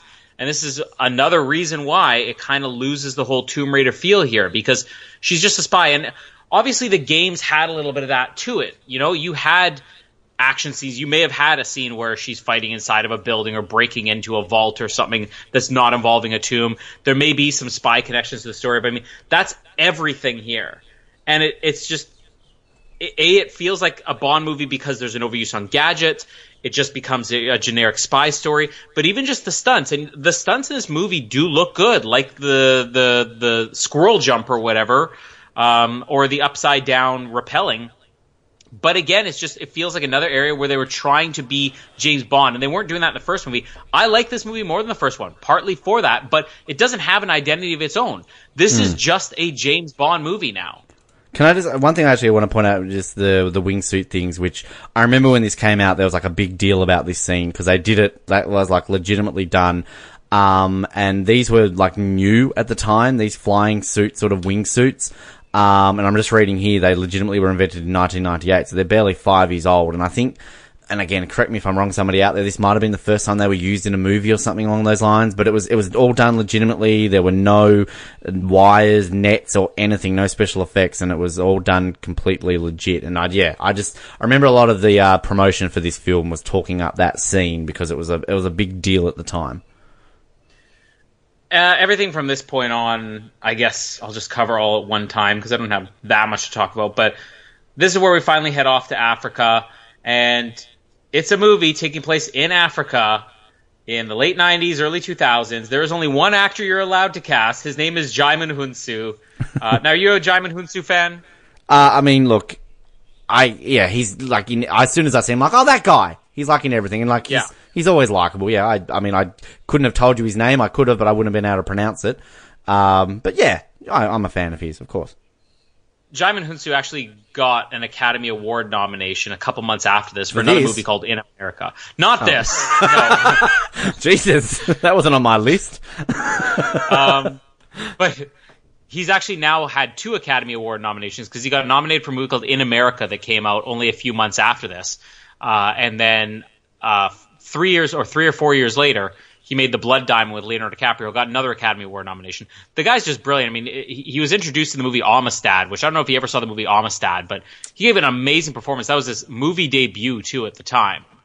Um, from that point on, he just sort of fell into this zone of uh, being the guy in whatever country they're in, whatever African country they're in. We're going to be making a Gladiator, and we need a guy in Africa. Djimon Hounsou. We're going to be making the Four Feathers, and we need a guy in Africa. Djimon Hounsou, and that's sort of all he did for a long time. Uh, I recently saw him in um, what was it, Tarzan, where the Legend of Tarzan movie. We need a guy in Africa who's going to introduce the exact same scene we get here. He's going to introduce us to the tribe or whatever. Let's get Djimon Hounsou. I just wish that, that he would have a little more success because now he's sort of fallen into this path of just doing cameos in other movies like Fast and Furious, Guardians of the Galaxy, Tarzan, and all these other things. But I love oh, Djimon Guardians of the Galaxy, of course. Yeah, sorry, like he was blue in that movie though, wasn't he? So like, Well, he was the he was the guy where he the, the famous Star Lord. Who? mm, Like Star Lord. mhm, Yeah. mhm. most well known as the Who guy from that, but two-time Academy Award nominee here, but uh, kind of wasted, like a lot of things in this movie. Um, so Djimon Hounsou, I guess an old friend, and and I forgot he was in this movie. I, I don't even remember the first time I saw this movie. If I noticed he was in it, um, what, when I was looking at the cast going into this, I'm like, oh, Djimon Hounsou, this movie. I was expecting him, and then when he showed up, I'm like, is that all they have for the guy? But of course, this was a few months before his Oscar nomination. Uh, he introduces them to the locals, the local tribe or whatever, who go on about more nonsense curse stuff that I completely zoned out during. This is just like the "This is Curse" guy from the beginning, um, and he's trying to warn them off of Pandora's box or whatever. But uh, Dracula and his crew come in here. Uh, Gerard shows up to the rescue. We get this weird approximately six and a half minute walk through the dark woods. and this is where it gets back to bland sets here again. This is why I was so disappointed because this movie started out with this incredible set, this incredible location. We've been to lots of great real locations in this movie. We've been to lots of great sets throughout this movie, and we end in a really dark forest that looks like it's filmed on a soundstage, where some weird black blood is pouring out of a tree, and multiple El Chupacabras start eating people whole because that's what Tomb Raider movies have. Now, I don't remember the Tomb Raider movies that well. I'm sure that there was probably at some point some type of like monster they come across, but this does not feel like Tomb Raider at all. Or, or, or am I forgetting? And, and the video games had El Chupacabra in it. Uh, I couldn't tell you that El Tuber or whatever you just said in it, but like, I mean, I, I there have been a few where you kind of did have like a, a monstrous sort of creature in the reboot, I believe, from memory. There was at least one where you had a monstrous creature. So, I mean, they kind of do have those elements to it, but I mean, I, this is the whole sequence I honestly completely forgot was even in this. Like, when it got to this scene, I'm like, Yeah. have I seen this movie before? I do not remember this. Like, the guy peeing himself as these things are like eating him? Like, I don't remember this. Yeah, no, that's the same reaction I had because I don't remember everything about a movie, especially if it's been more than 10 years since I've seen it. But most of the stuff was coming back to me. I was remembering the, Yeah. you know, underwater stuff. Uh, I definitely remembered all the stuff, uh, you know, in China, the Great Wall and uh, all the, the city stuff. This zero recollection of it Yeah. whatsoever, and I, that Yeah. kind of just shows how boring this climax gets because there's uh, there's very little that happens here. Yeah, and like the thing that kind of is interesting, just you know, with the side bits when Gerard Butler says what Hillary and Bryce, I mean, it's kind of just pointless. Oh, Hillary and Bryce have been kidnapped. Oh, we've forgotten about them. Oh, but they come in useful because Yeah. he can fly a helicopter because we saw him flying one earlier in a video game. Um, like they go through all of this action, you know, great, and it's it's very Jurassic Park, all their visions based on movement, um, and all that sort of great stuff. But then like. Freaking Gerard Butler and all that just flying in a helicopter and drop down the hole. So, like, Yeah. it's kind of like, back to your point and logic about why don't they just go there via these equipment like they, you know, the snow dog sleds and this, that and everything else. Like, couldn't they just done this in the beginning? Can these Kubra Khani things, whatever, jump up and destroy helicopters? Yeah, uh, they they probably should. It's just, and they don't look great either. Like th- no, this is the they same do not. I, I mentioned this with um, you know, Black Panther a couple weeks ago as well. If you're going to be filming your climax all in the dark, don't make every object black. Why, if Black Panther has a black suit, don't film him in a black location in the black of night. Hmm. A- and if you're going to do this climax in a dark forest or whatever, where the trees basically look black, and you have black water underground, and the cave walls are black, why are these creatures a dark gray? It's not going to make them stand out that much. It just looks bland and boring. And I But, lose um, track of some of these people, like the, um, is it our, I cannot say his name, the guy we've just been talking about, uh, is it, he's the one who's kind of like, I will not leave your side, I will go with you right towards the end. He, he disappears! He does leave his, he does leave his side! Where is he? Daniel Craig. he did! And like Bryce and Hillary! Where have they landed the helicopters? They're off getting married! Like, I mean, it's just kind of, they could have come. There's the extra guns we were talking about they needed. Yeah, I just I don't I don't get it. Like there's people like the Tomb Raider franchise, the mysterious uh, elements where characters just disappear. it's like where have they gone? The Bermuda Triangle of the the Tomb Raider franchise.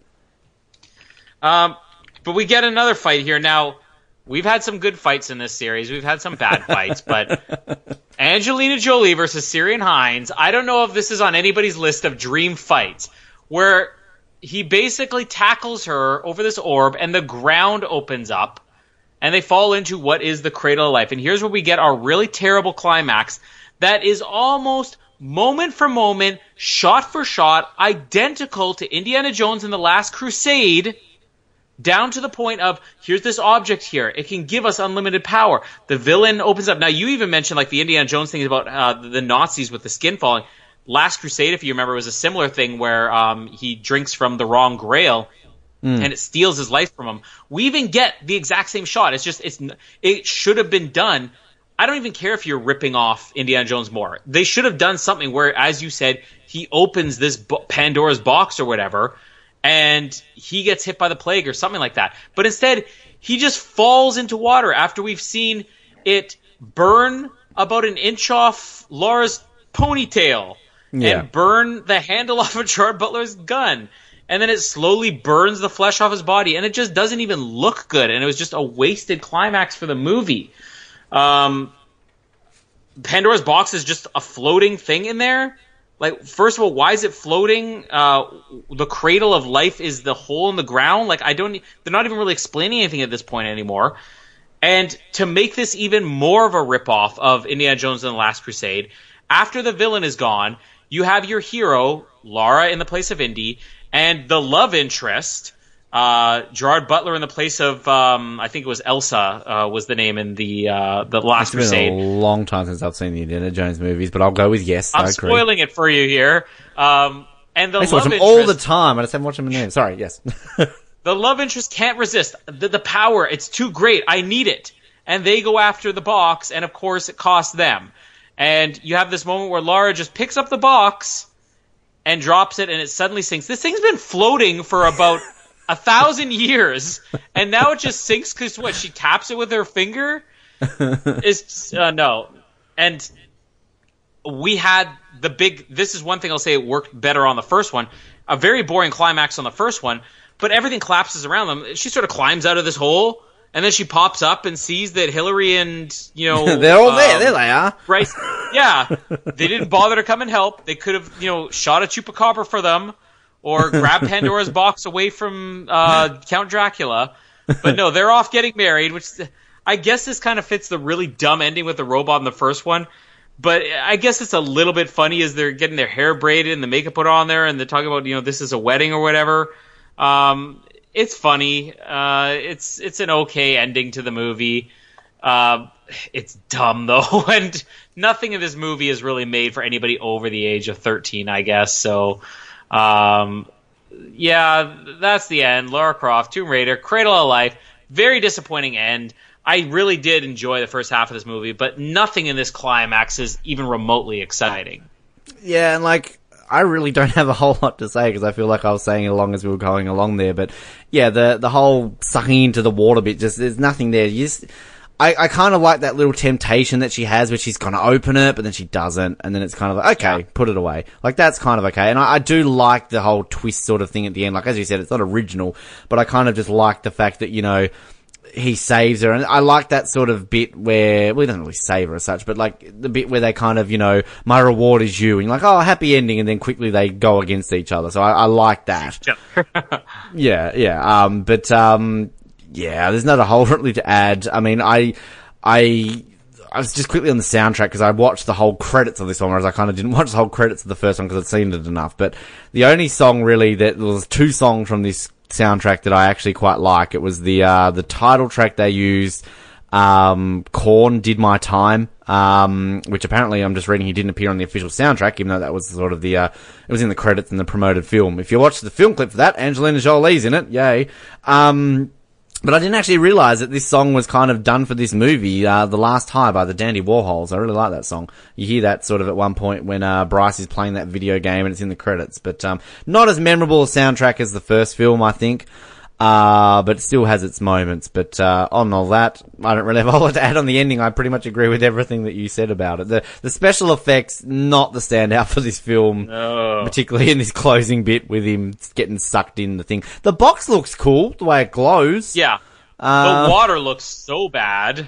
Yeah. I do like the little bits though when she like, like sort of backtracking kind of it connects though into this last bit where she lands in the car and the helicopter and what does he say? Like, oh, you can never just, you know, enter normally. But she's like, oh, I don't want to disappoint you or something like that. I kind of like the way she does that. But, um, and poor old Till Schweiger, we didn't really mention got eaten by one of those mahogany things, or whatever the hell they were. So, anyway.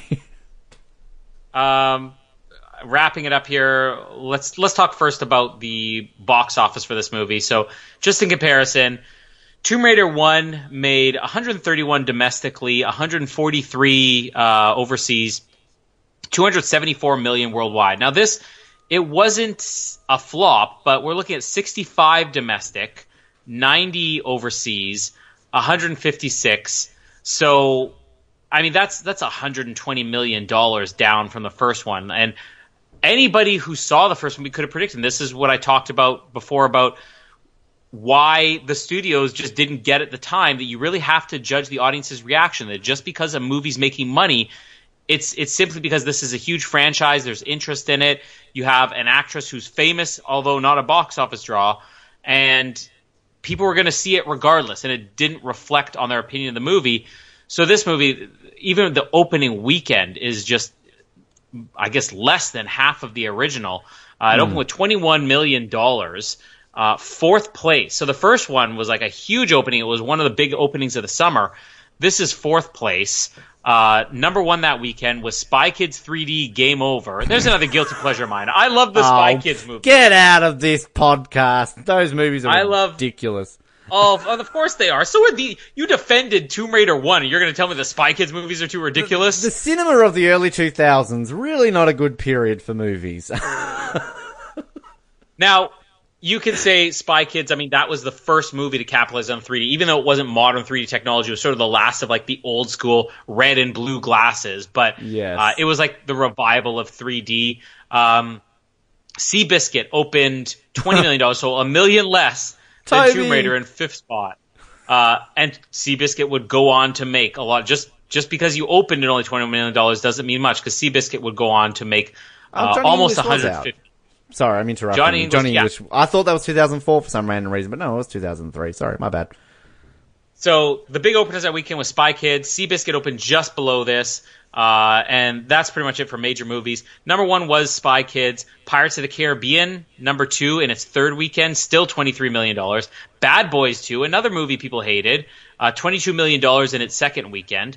And uh, after Tomb Raider and Seabiscuit, you had League of Extraordinary Gentlemen, uh, Terminator 3 Rise of the Machines, Finding Nemo, ninth weekend, $4.3 Wow. million dollars.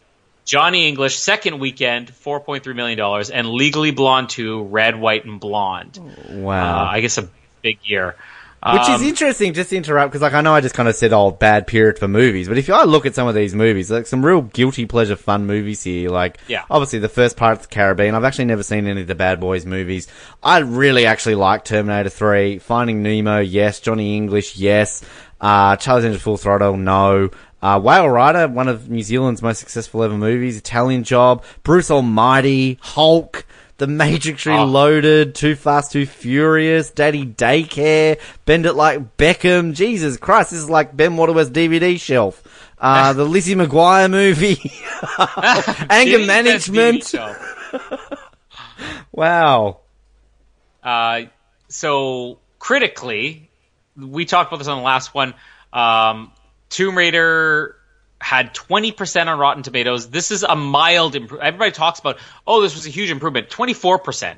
So still probably, I guess, among the top half of video game adaptations. But as we covered in the last episode, the best reviewed video game movie of all time is only 36% on Rotten Tomatoes, and that was uh, Prince of Persia Sands of Time. So it's not like this got a great performance. Just going over a few of the reviews here. Uh, Roger Ebert, Mr. Horny for Angelina Jolie, Roger Ebert gave it three out of four stars, stating the film was better than the first one, more assured, more entertaining. It uses imagination and exciting locations to give the movie the same kind of pulp adventure feeling we get from the Indiana Jones movies. Like, did you get the same feeling from this you get from Indiana Jones? Uh, no. well, it doesn't end there. Um, because David Rooney of Variety also praised Angelina Jolie for being hotter, faster, and more commanding than last time around as the fearless hero, hero, heiress, adventurous, plus a little more human, which I will agree with because by the end of this movie, we saw a cut on her body, a single cut. she had her face grinded into broken glass, but that wasn't what did it. I think it was one punch from Ciarán Hinds or something. Um, negative reviews here. Uh, Renee Rodriguez of Miami Herald said another joyless, brain-numbing adventure through lackluster Indiana Jones territory. Um, and James Berald, Berardinelli uh, Oh, says the first Tomb Raider was dumb fun. Cradle of Life is just plain dumb. The worst action movie of the summer. Oh, come Not- on. Charlie's Angels 2 came out that year. And uh, let's cap it off. Angelina Jolie earned her second Razzie nomination for Worst Actress for this movie. Uh, and I've said this in past episodes. I mean, the Razzies is more about let's put up the biggest movies that we can get a reaction out of people for putting up than uh, it has anything to do with like the actual worst movies. But still, you're talking about, oh, she's so good in these movies. This is why Alias made a bigger impact for female action heroes than this did. Because she didn't even really get credit for these movies. You get the odd, horny Which I think's middle-aged man who loved her. I think's unfair. I think that's unfair that she doesn't. I don't know. Like, I mean, Elektra was rubbish. I mean, you look at all the other female-led movies. I'm not Agreed. talking about like Alias, but like you know, because that's obviously TV. But uh, I don't know. I just think that when people often always cite these female-led action blockbusters as failures until like Wonder Woman, you know, or Charlize Theron and Aeon, Aeon Flux, whatever it was called, and all these other kind of ones that they mention, like yeah, like I just really feel that like Angelina Jolie was a standout to me. There's somebody that I actually think can hold it. I don't know. I, I just think that And she. considering half as many people came back for the better second part, I'm sure there's a lot of people out there that agree well, everyone you. was sexist in the early 2000s, Colin. Like, I mean, Maybe, but uh, here's the other thing. I, I didn't even talk about this. I meant to mention in our first episode, but you know, you were mentioning about how this was like the first female action movie. And there are probably some other smaller ones, but uh, uh, I guess you could even say Speed 2. You know, Sandra Bullock was the star of Speed 2, but she probably didn't get as much action as Jason Patric did in that. But a real female action hero in here, and how revolutionary this was. The funny thing is, when this movie came out, nobody was talking about oh, it's a female action star. When Alias came out, there was a little bit of talk about if you're going to compare it to anything, it's like a female Mission Impossible or a female James Bond. But it wasn't like everybody was driving in, this is a female action hero. And I don't even think I remember that with like Aeon Flux or Catwoman or any of the other ones. So in a weird way, it seems to be a recent thing where people are almost over acknowledging this is what hmm. it is.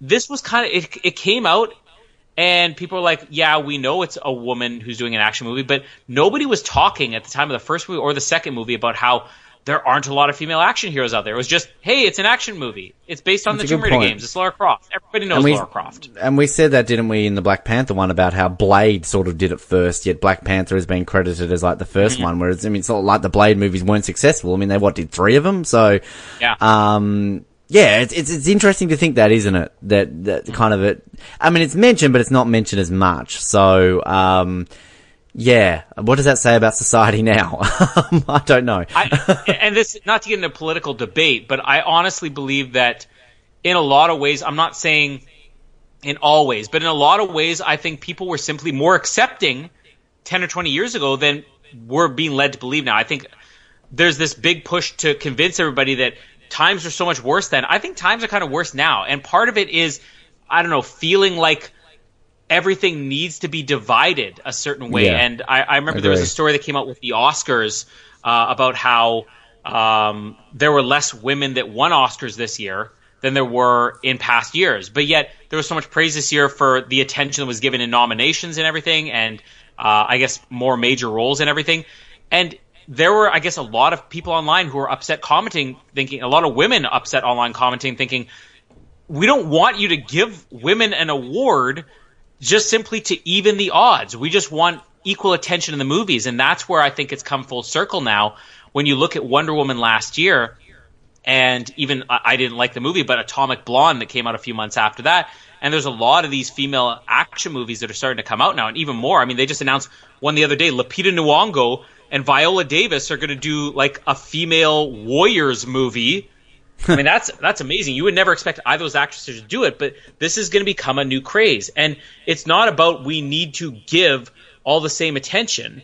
Uh, if you look at even the Oscars last year, we mentioned that the Oscars they kind of overcorrected from the previous year of Oscars so white, uh, where they just simply uh, not saying the movies that weren't deserving, but they were definitely going out of their way to recognize and award a lot more minorities. Uh, and that maybe they wouldn't have won in any other year. It was simply we need to correct this because people have the wrong impression about us. This year, we we didn't really get a lot of minorities winning awards, but you know people were just as happy because they were getting better roles, and that's where it's come around. Because I don't think Lara Croft's a good role in this movie, but it's not unusual now that you get a female action movie where the role is really solid. And as much as I didn't like Atomic Blonde, and as much as I'm sure the new Tomb Raider movie is just going to be kind of average like these, they're developing the roles and they're good roles, and there's a lot more going on than there was in 2001 or 2003. Yeah, I mean, I've said it before in other episodes. I mean, it's just going to be great when we can live in this period, go through this current period, and just you know not have to care that we're watching a woman or a man or somebody who's black, white, Asian, whatever. Who gives a shit? Like it's, it's as long as it's entertaining, it's it's bringing what we want to get out of a movie. Stop pointing out things about a movie that we just shouldn't be caring about. It should just be watching a movie, and it should be all like you know the role should be all for genders and races and everything as equal as everything else. And that's, that's to me what equality is. You know, somebody said to me the other day, like, who defines what equality is? And I'm like, like, there's no definition. Equality is what it is. Equal. Like, there's nobody should be defining it. Everyone should just be equal. It's kind of how it is. And you kind of, I think, said it that there are certain things that you can't be equal in. There's going to be things that women are going to have to do better than men. Men are going to have to do better than Yeah. women. It's just, it's just how it is. You can't deny that and stop trying to make up the gaps where, you know, you feel like this should be a thing. Um, but anyway, this is Political Oz coming soon to the Oz Network. but maybe it was and i i think part of it was just us being younger. You know whenever you're younger it's like they say no child is you know born prejudicial towards anybody because they have to learn those things. But maybe it was because we were younger when these movies came out. Like i don't remember even noticing. If if you had told me in 2001 2003 this is the only female action hero out there i'd be like okay i i mean i i'm aware she's a woman but it never i, I never stopped to think about this being a female action hero was just another Yeah. action movie.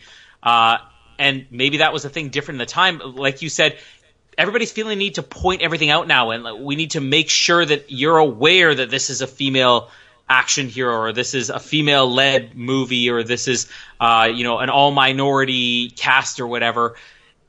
Making people more aware of it I think in some ways it, it, it's it, it's kind of wrecking it because and and again maybe it was because we were younger and we just didn't realize at the time but i liked kind of growing up and you got these movies and i just didn't even notice i remember when the movie haywire came out a few years ago with gina carano uh, and that was a big deal not because she was a woman in an action movie, but because she was like an MMA star who wasn't even an actress. They said, let's make a movie around it. And there wasn't even as much talk then about this a female action. So I think there's been lots of movies out there. It's just, I don't know. I'm kind of just getting sick of everything being mentioned so much, like you said.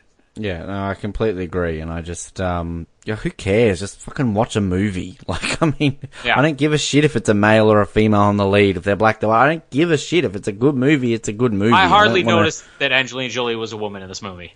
No, me neither. Like, you know, like, and was she black? Was she white? I just couldn't tell. Like, I mean, don't know. Um, let's see where we're gonna go with this one because you bought part one. I did. Uh, I binned, really binned the first one. I went as far as to say that it may be the worst movie we've covered yet on the Oz Network in almost a year. Are we This out is dirty yet? dancing territory. Yeah, we are, I think we're basically at a year now. Happy anniversary. Uh, Um, yeah. this is our anniversary. Lara Croft Tomb Raider: The Cradle of Life. We started in March, some point. Um, so, uh, this is this is a podcast that's covered Dirty Dancing. Why did I not bring that up last episode? I think Tomb Raider One was a worse movie than Dirty, Dancing, but I'll get I out of my life. Um, well, you may like where I'm going to go with this. Maybe not. Oh no, we'll see. I'm more interested to see what you're going to do with this because you're such a huge fan of the first, which I think has more to do with nostalgia than anything else. And let's be honest, kids like any crap out there. Okay, my nephews loved the Last Jedi. My nephews loved Spider-Man Three. Um, y- when you were their age, you loved Tomb Raider One. But Tomb Raider 2, you may be more objective. So what are you going to do? You're going to buy it, rent it, or bin it? Um, I am, and I honestly probably came into these thinking that I would buy both. Um, just to quickly clarify, we uh, first ever episode was released on March seventh, the six day recap. So today we're recording this to date it uh, on March the tenth, at least my time. So March the 9th for Colin. So basically a year to the day that we started. So happy anniversary, everybody. Um, I'm gonna rent it just because I think that as I said, like I always felt that I liked this more than the first one, but kind of in watching this, I didn't. And there's so much of this film that I'm like, that, I don't remember that, I don't remember this, I don't remember that. Like, to me, it's like the first 60% of this movie I remember, and then I've just blocked out the ending. So, um, yeah, but I mean, it's, I don't hate it. I still think it's enjoyable. Um, but yeah, I, I'd much prefer the first one, so I'm gonna rent this one. Well, I'm still bidding this one, but uh, I I wouldn't be opposed to watching this movie again if it was on TV and I had the ability to skip most of the second half of it. There's a lot of things to like in it, but I mean, it's still a terrible movie and there's still so many problems with it. And it's just not that interesting. Uh, but I am a little bit more interested in the new one, which is, I guess, the next thing we'll talk about. Um, we don't really have time to do a full preview episode, but the new Tomb Raider is coming out, and they've been talking about this for a long time. The first I heard about it, I think, was maybe about two years ago when they really started developing this. And uh, at the time, they were talking about Daisy Ridley was going to be starring, who's of course Rey in Star Wars.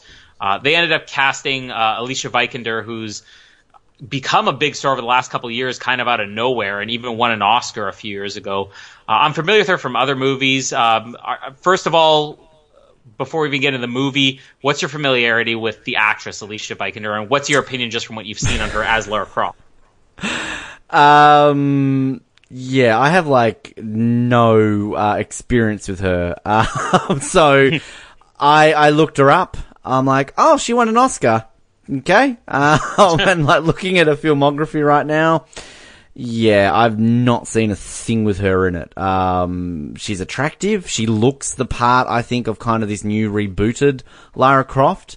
Uh, and it's kind of interesting that both Tomb Raider franchises will be fronted by an Academy Award winning actress. Um, but yeah, I mean, I, I don't mind kind of going into movies like these franchises where I'm not that familiar with them, if you know what I mean. Because it, it kind of, it doesn't really give me much to think about going into it. So um, I'm looking forward to it. And again, like as I keep repeating myself, I was such a fan of the rebooted game that uh, you know I'm really intrigued to see what they do with it because the game just really served such a great storyline and sort of everything that kind of went with it. So it was a real different take on this character and this film franchise. So um, yeah, I'm interested to see how she takes it because I think she looks the part.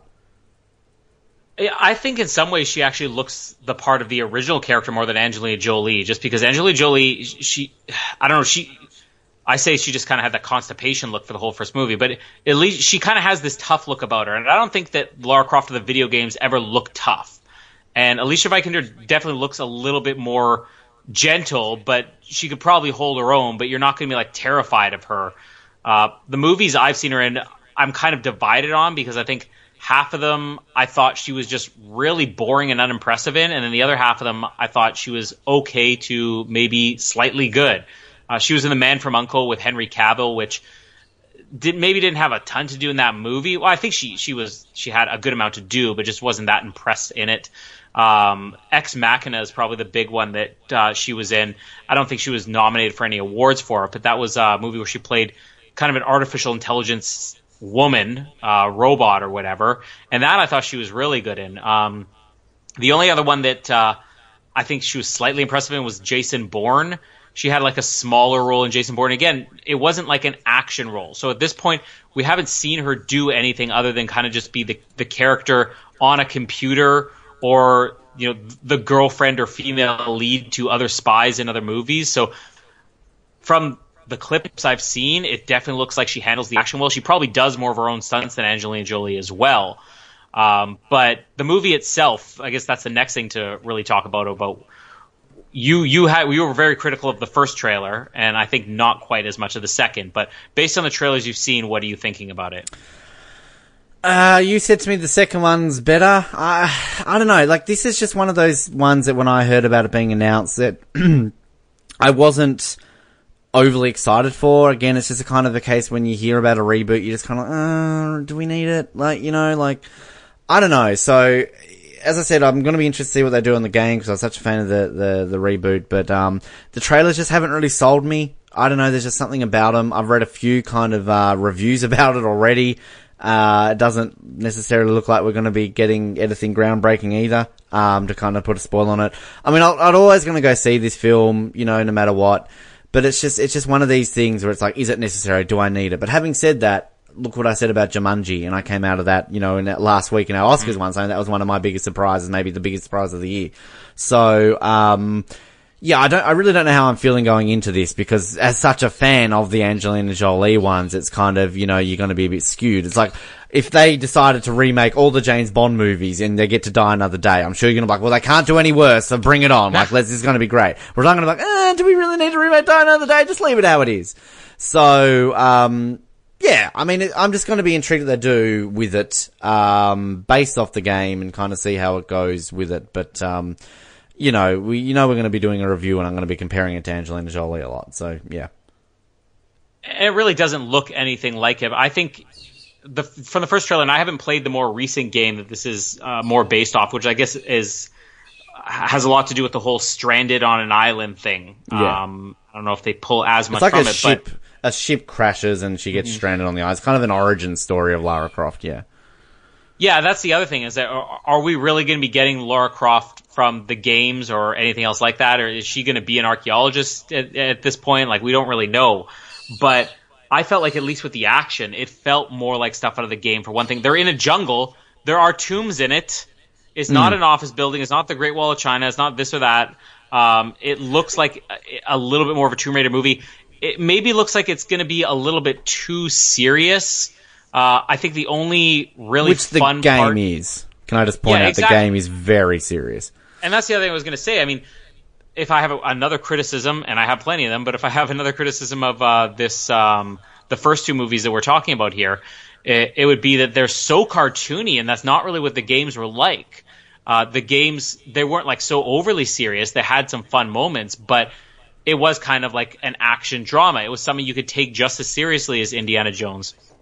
This movie looks like it may be almost a little bit too serious, though. I think the only fun part we got was the uh, the the little bit with Nick Frost in there, which I'm guessing Nick Frost is going to be the the Bryce of this movie or whatever. Um, a couple other decent actors in the movie. Uh, Dominic West, who's going to be playing her father, Lord Croft. And uh, obviously, I said it's probably going to be a cameo, but Nick Frost from Shaun of the Dead, Hot Fuzz, and everything. Kristin Scott Thomas is in this.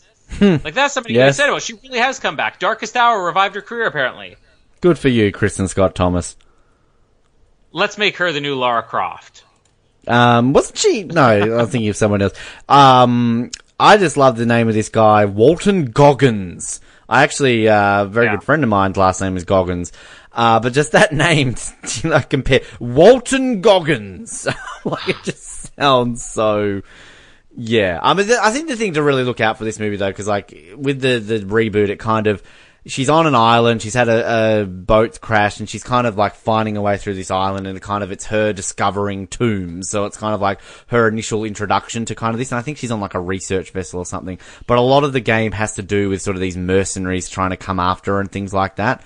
So I'm assuming you're gonna have things like this with you know mercenaries trying to come after her and things that are happening on this island that she shouldn't be discovering. So um, you know, it's it's a big shift in many aspects from the original games, the tone and everything, like a lot more of this is focused on, say, like bow and arrows rather than like guns and things like that. Um, cause that was a huge part. You had like a grappling sort of thing in the game, and the reviews that I have read have said that like this does very much feel like the video game. So, um, yeah, it's just going to be about the story and everything else around it. It's going to see how it plays out. And also, it's going to tie into obviously her father as well, which we only got a little bit of in the first movie. But there's th- this island, at least from the trailers, it looks like a lot of this plot is going to be about her discovering whatever happened to her father as well. So we're going to get like a proper backstory here. I think it looks good. I don't know if it looks great. Uh, I'm just it's it's a weird thing that I haven't really played a Tomb Raider game in maybe 17 years, like since the first movie came out, or maybe in between the, the two movies. And I didn't like the first two movies, but yet I get excited about Tomb Raider, kind of the same way I did when I was a teenager. And it's like, it's like Indiana Jones, but a woman. And There's a reason for you getting excited like a teenager for, for Lara Croft. It's just, This, this know. is my nostalgia here too. But um, Play the new know. game. The new game is brilliant. I definitely would recommend that to play it. Yeah, and I, I'd like to get back into these games too, and you know maybe this movie will get me interested in that as well. Or I'll have, find the time for the video game. But I, I'm finding myself really excited for this movie because I also just like these types of adventure movies, and I don't know, we we don't get Indiana Jones movies very often, and sometimes when we get them, they're not all that great. So if nothing else, this can kind of be like you know something to bridge the gap before they eventually do a, a final great one Indiana Jones movie, like Indiana Jones Five or whatever. But I'm under like no uh, no impressions that this is going to be a great movie. I think the first reviews started to come out. I can't find them now. I read two reviews. One said it's actually slightly worse than the first two movies. Another one said it's an improvement, but it's nothing special. So when we come back a week from now or wherever, or maybe in a few days, uh, yeah, by the end of the weekend, hopefully, I don't think we're going to be talking about this as the greatest movie ever, but I'm still excited for it. Yeah, I mean, it's just going to be interesting. The one I read, like the main one, I think it gave it like a two and a half out of five, and you know, again, similar that you know it should be great, but it's not, and it's just the ongoing theme. I think really we are at this point with video game movies where no one expects anything. So it's yeah, as I said, like we're going to get one one day that's going to blow everyone out of the water, but uh, yeah, from what we're gathering with this, it's not going to be it. But um, you know, uh, I think it it's not coming out of this. Like I think as soon as Assassin's Creed came out, they started saying this is terrible, this is terrible. Whereas you know, at least they're not coming out of this saying, oh, it's terrible, it's terrible. It's it's just it's in the middle. So um. We're on an average of a rent it right now, perhaps for the new Tomb Raider. But uh, hopefully, uh, the esteemed Mallory will be joining us again for uh, this one. So uh, look look forward to that because she's told me that she likes the second one better than the first one too. Out of these two, so um, you know, we we we missed out having some fun stuff with her on these episodes. Yeah, and don't expect Jamie because she has zero interest in this movie and is actually Because there's no shirtless men, so yeah, I'm sure there will be at some point, but uh, Daniel if it's not Wu. Daniel Craig or Ger- Daniel Wu, yeah, he's he's not Daniel Craig, he's not Gerard Butler, she's not in. But I'll be going to see this opening day just because I got nothing better to do that day. But uh, we'll be back to talk about it, so that that may very well be our next movie episode that we cover. I reckon Um, it will be. I mean, what else are we doing in between? Yeah. so I think it will be. Oh, actually, what about Red Sparrow? What happened to that? Uh, well, probably by the time this episode goes out, maybe you will hear Red Sparrow. Um, so, or if not, uh, maybe within 24 hours or something. It'll, it'll be coming very soon. But yeah, we saw Red Thanks for Sparrow. reminding me, Ben. Uh, Yeah, exactly. um, but outside of that, we should just say we do have a lot of big franchises. They're going to be releasing sequels, and we're going to be covering stuff in between. We're we're hopefully going to be doing some Jurassic Park months. hopefully, Month- we'll be doing at that no matter what fucking happens. All right? Yeah. Uh, my thought exactly on doing a Mission Impossible month, but uh, before we get there, the the big one is obviously the Avengers. So uh, we should talk a little bit about that. We're not gonna go too into detail on every single movie, but most likely we're going to cover at least the first two uh, Avengers movies. Maybe if we have time, we could throw in Civil War there. But we we would like to also cover, I guess, our opinions and maybe rankings on all of the Marvel movies up until this point. So like Phase One, Phase Two, leading us all the way up to Black Panther or whatever, because we've seen all these. Uh, Yes. So Finally, I Avengers- yeah, it, it only took you about two weeks to get through though. So you you're a busy man. You watch all the best pictures in one week. You watch all the Avengers movies and all the Marvel movies in one week. Um, obviously, the scheduling is around me right now. But uh, any excitement for the Avengers movies? Or like, I don't know how long ago you actually watched these, or if it legitimately was the first time you saw either Avengers. Oh, it was. It, it absolutely was the first time. I mean, leading into me rewatching all the catching up in the MCU movies, I'd what seen Iron Man, Hulk, uh, Spider-Man: Homecoming. That was basically what I was up to at that point. So yeah, it was at the end of last year, kind of you know through November and December, I finally caught up of all the um the MCU movies. So I watched them all very quickly within each other and everything. So yeah, I've only seen both the individual Avengers movies once.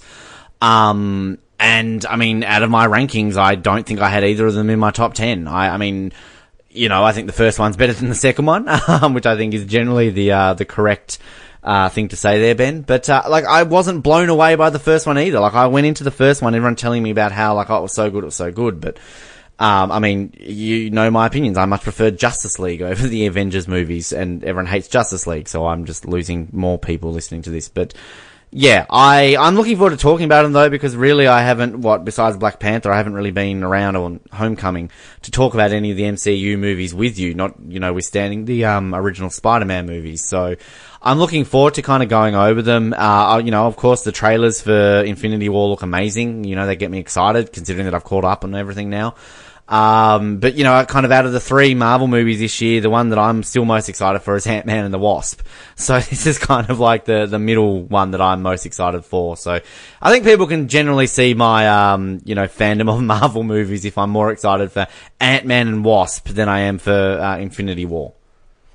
And we don't want people to get you know too anxious because this is probably still about three or four weeks away before we start those. But we will be covering those ones for sure. And I, I mean, for me, I I think I'm I'm a big fan of most of the Marvel movies. Uh, there is one of the Avengers movies, which I think you could probably figure it out, that I absolutely don't get at all. And uh, there's at least four or five uh, Marvel movies that I absolutely don't get at all. Uh, we will be talking about one of them, though. Uh, one of these Avengers movies, I think, is is uh, I don't know. I'll just say it. Age of Ultron, I think, is terrible. Uh, I mean, maybe at the level of at least one of these Tomb Raider movies. I won't tell you which one. So it'll be fun to cover those. But I'm actually more excited than anything else to just go over, even if it's just we spend five minutes on Iron Man 1, five minutes on The Incredible Hulk, Agree. and just get our overall opinions of those. So I agree. that will be coming soon. Uh, Tomb Raider coming soon as well, and uh, the TV coverage will continue on the Survivor side and uh, RuPaul's Drag Race or all those other things. Make sure to uh, subscribe to us on iTunes, Stitcher, uh, any of the other platforms out there that you know of, Ben, that uh, we should be throwing out there, we should be recommending. Spotify. That's about it. Yep. Um, like us on Facebook, follow us on Twitter, troll us on both. Uh, just go about your regular business, Oz Network listeners. Uh, we'll be back very soon with more Tomb Raider stuff. And my name is Colin, and I don't expect anything from an Australian man. And my name is Ben, and don't be looking at my ass. Thank you for listening to the Oz Network. Don't forget to subscribe to get new episodes delivered to your speakers every week. For more information, hit us up at theoznetwork.net.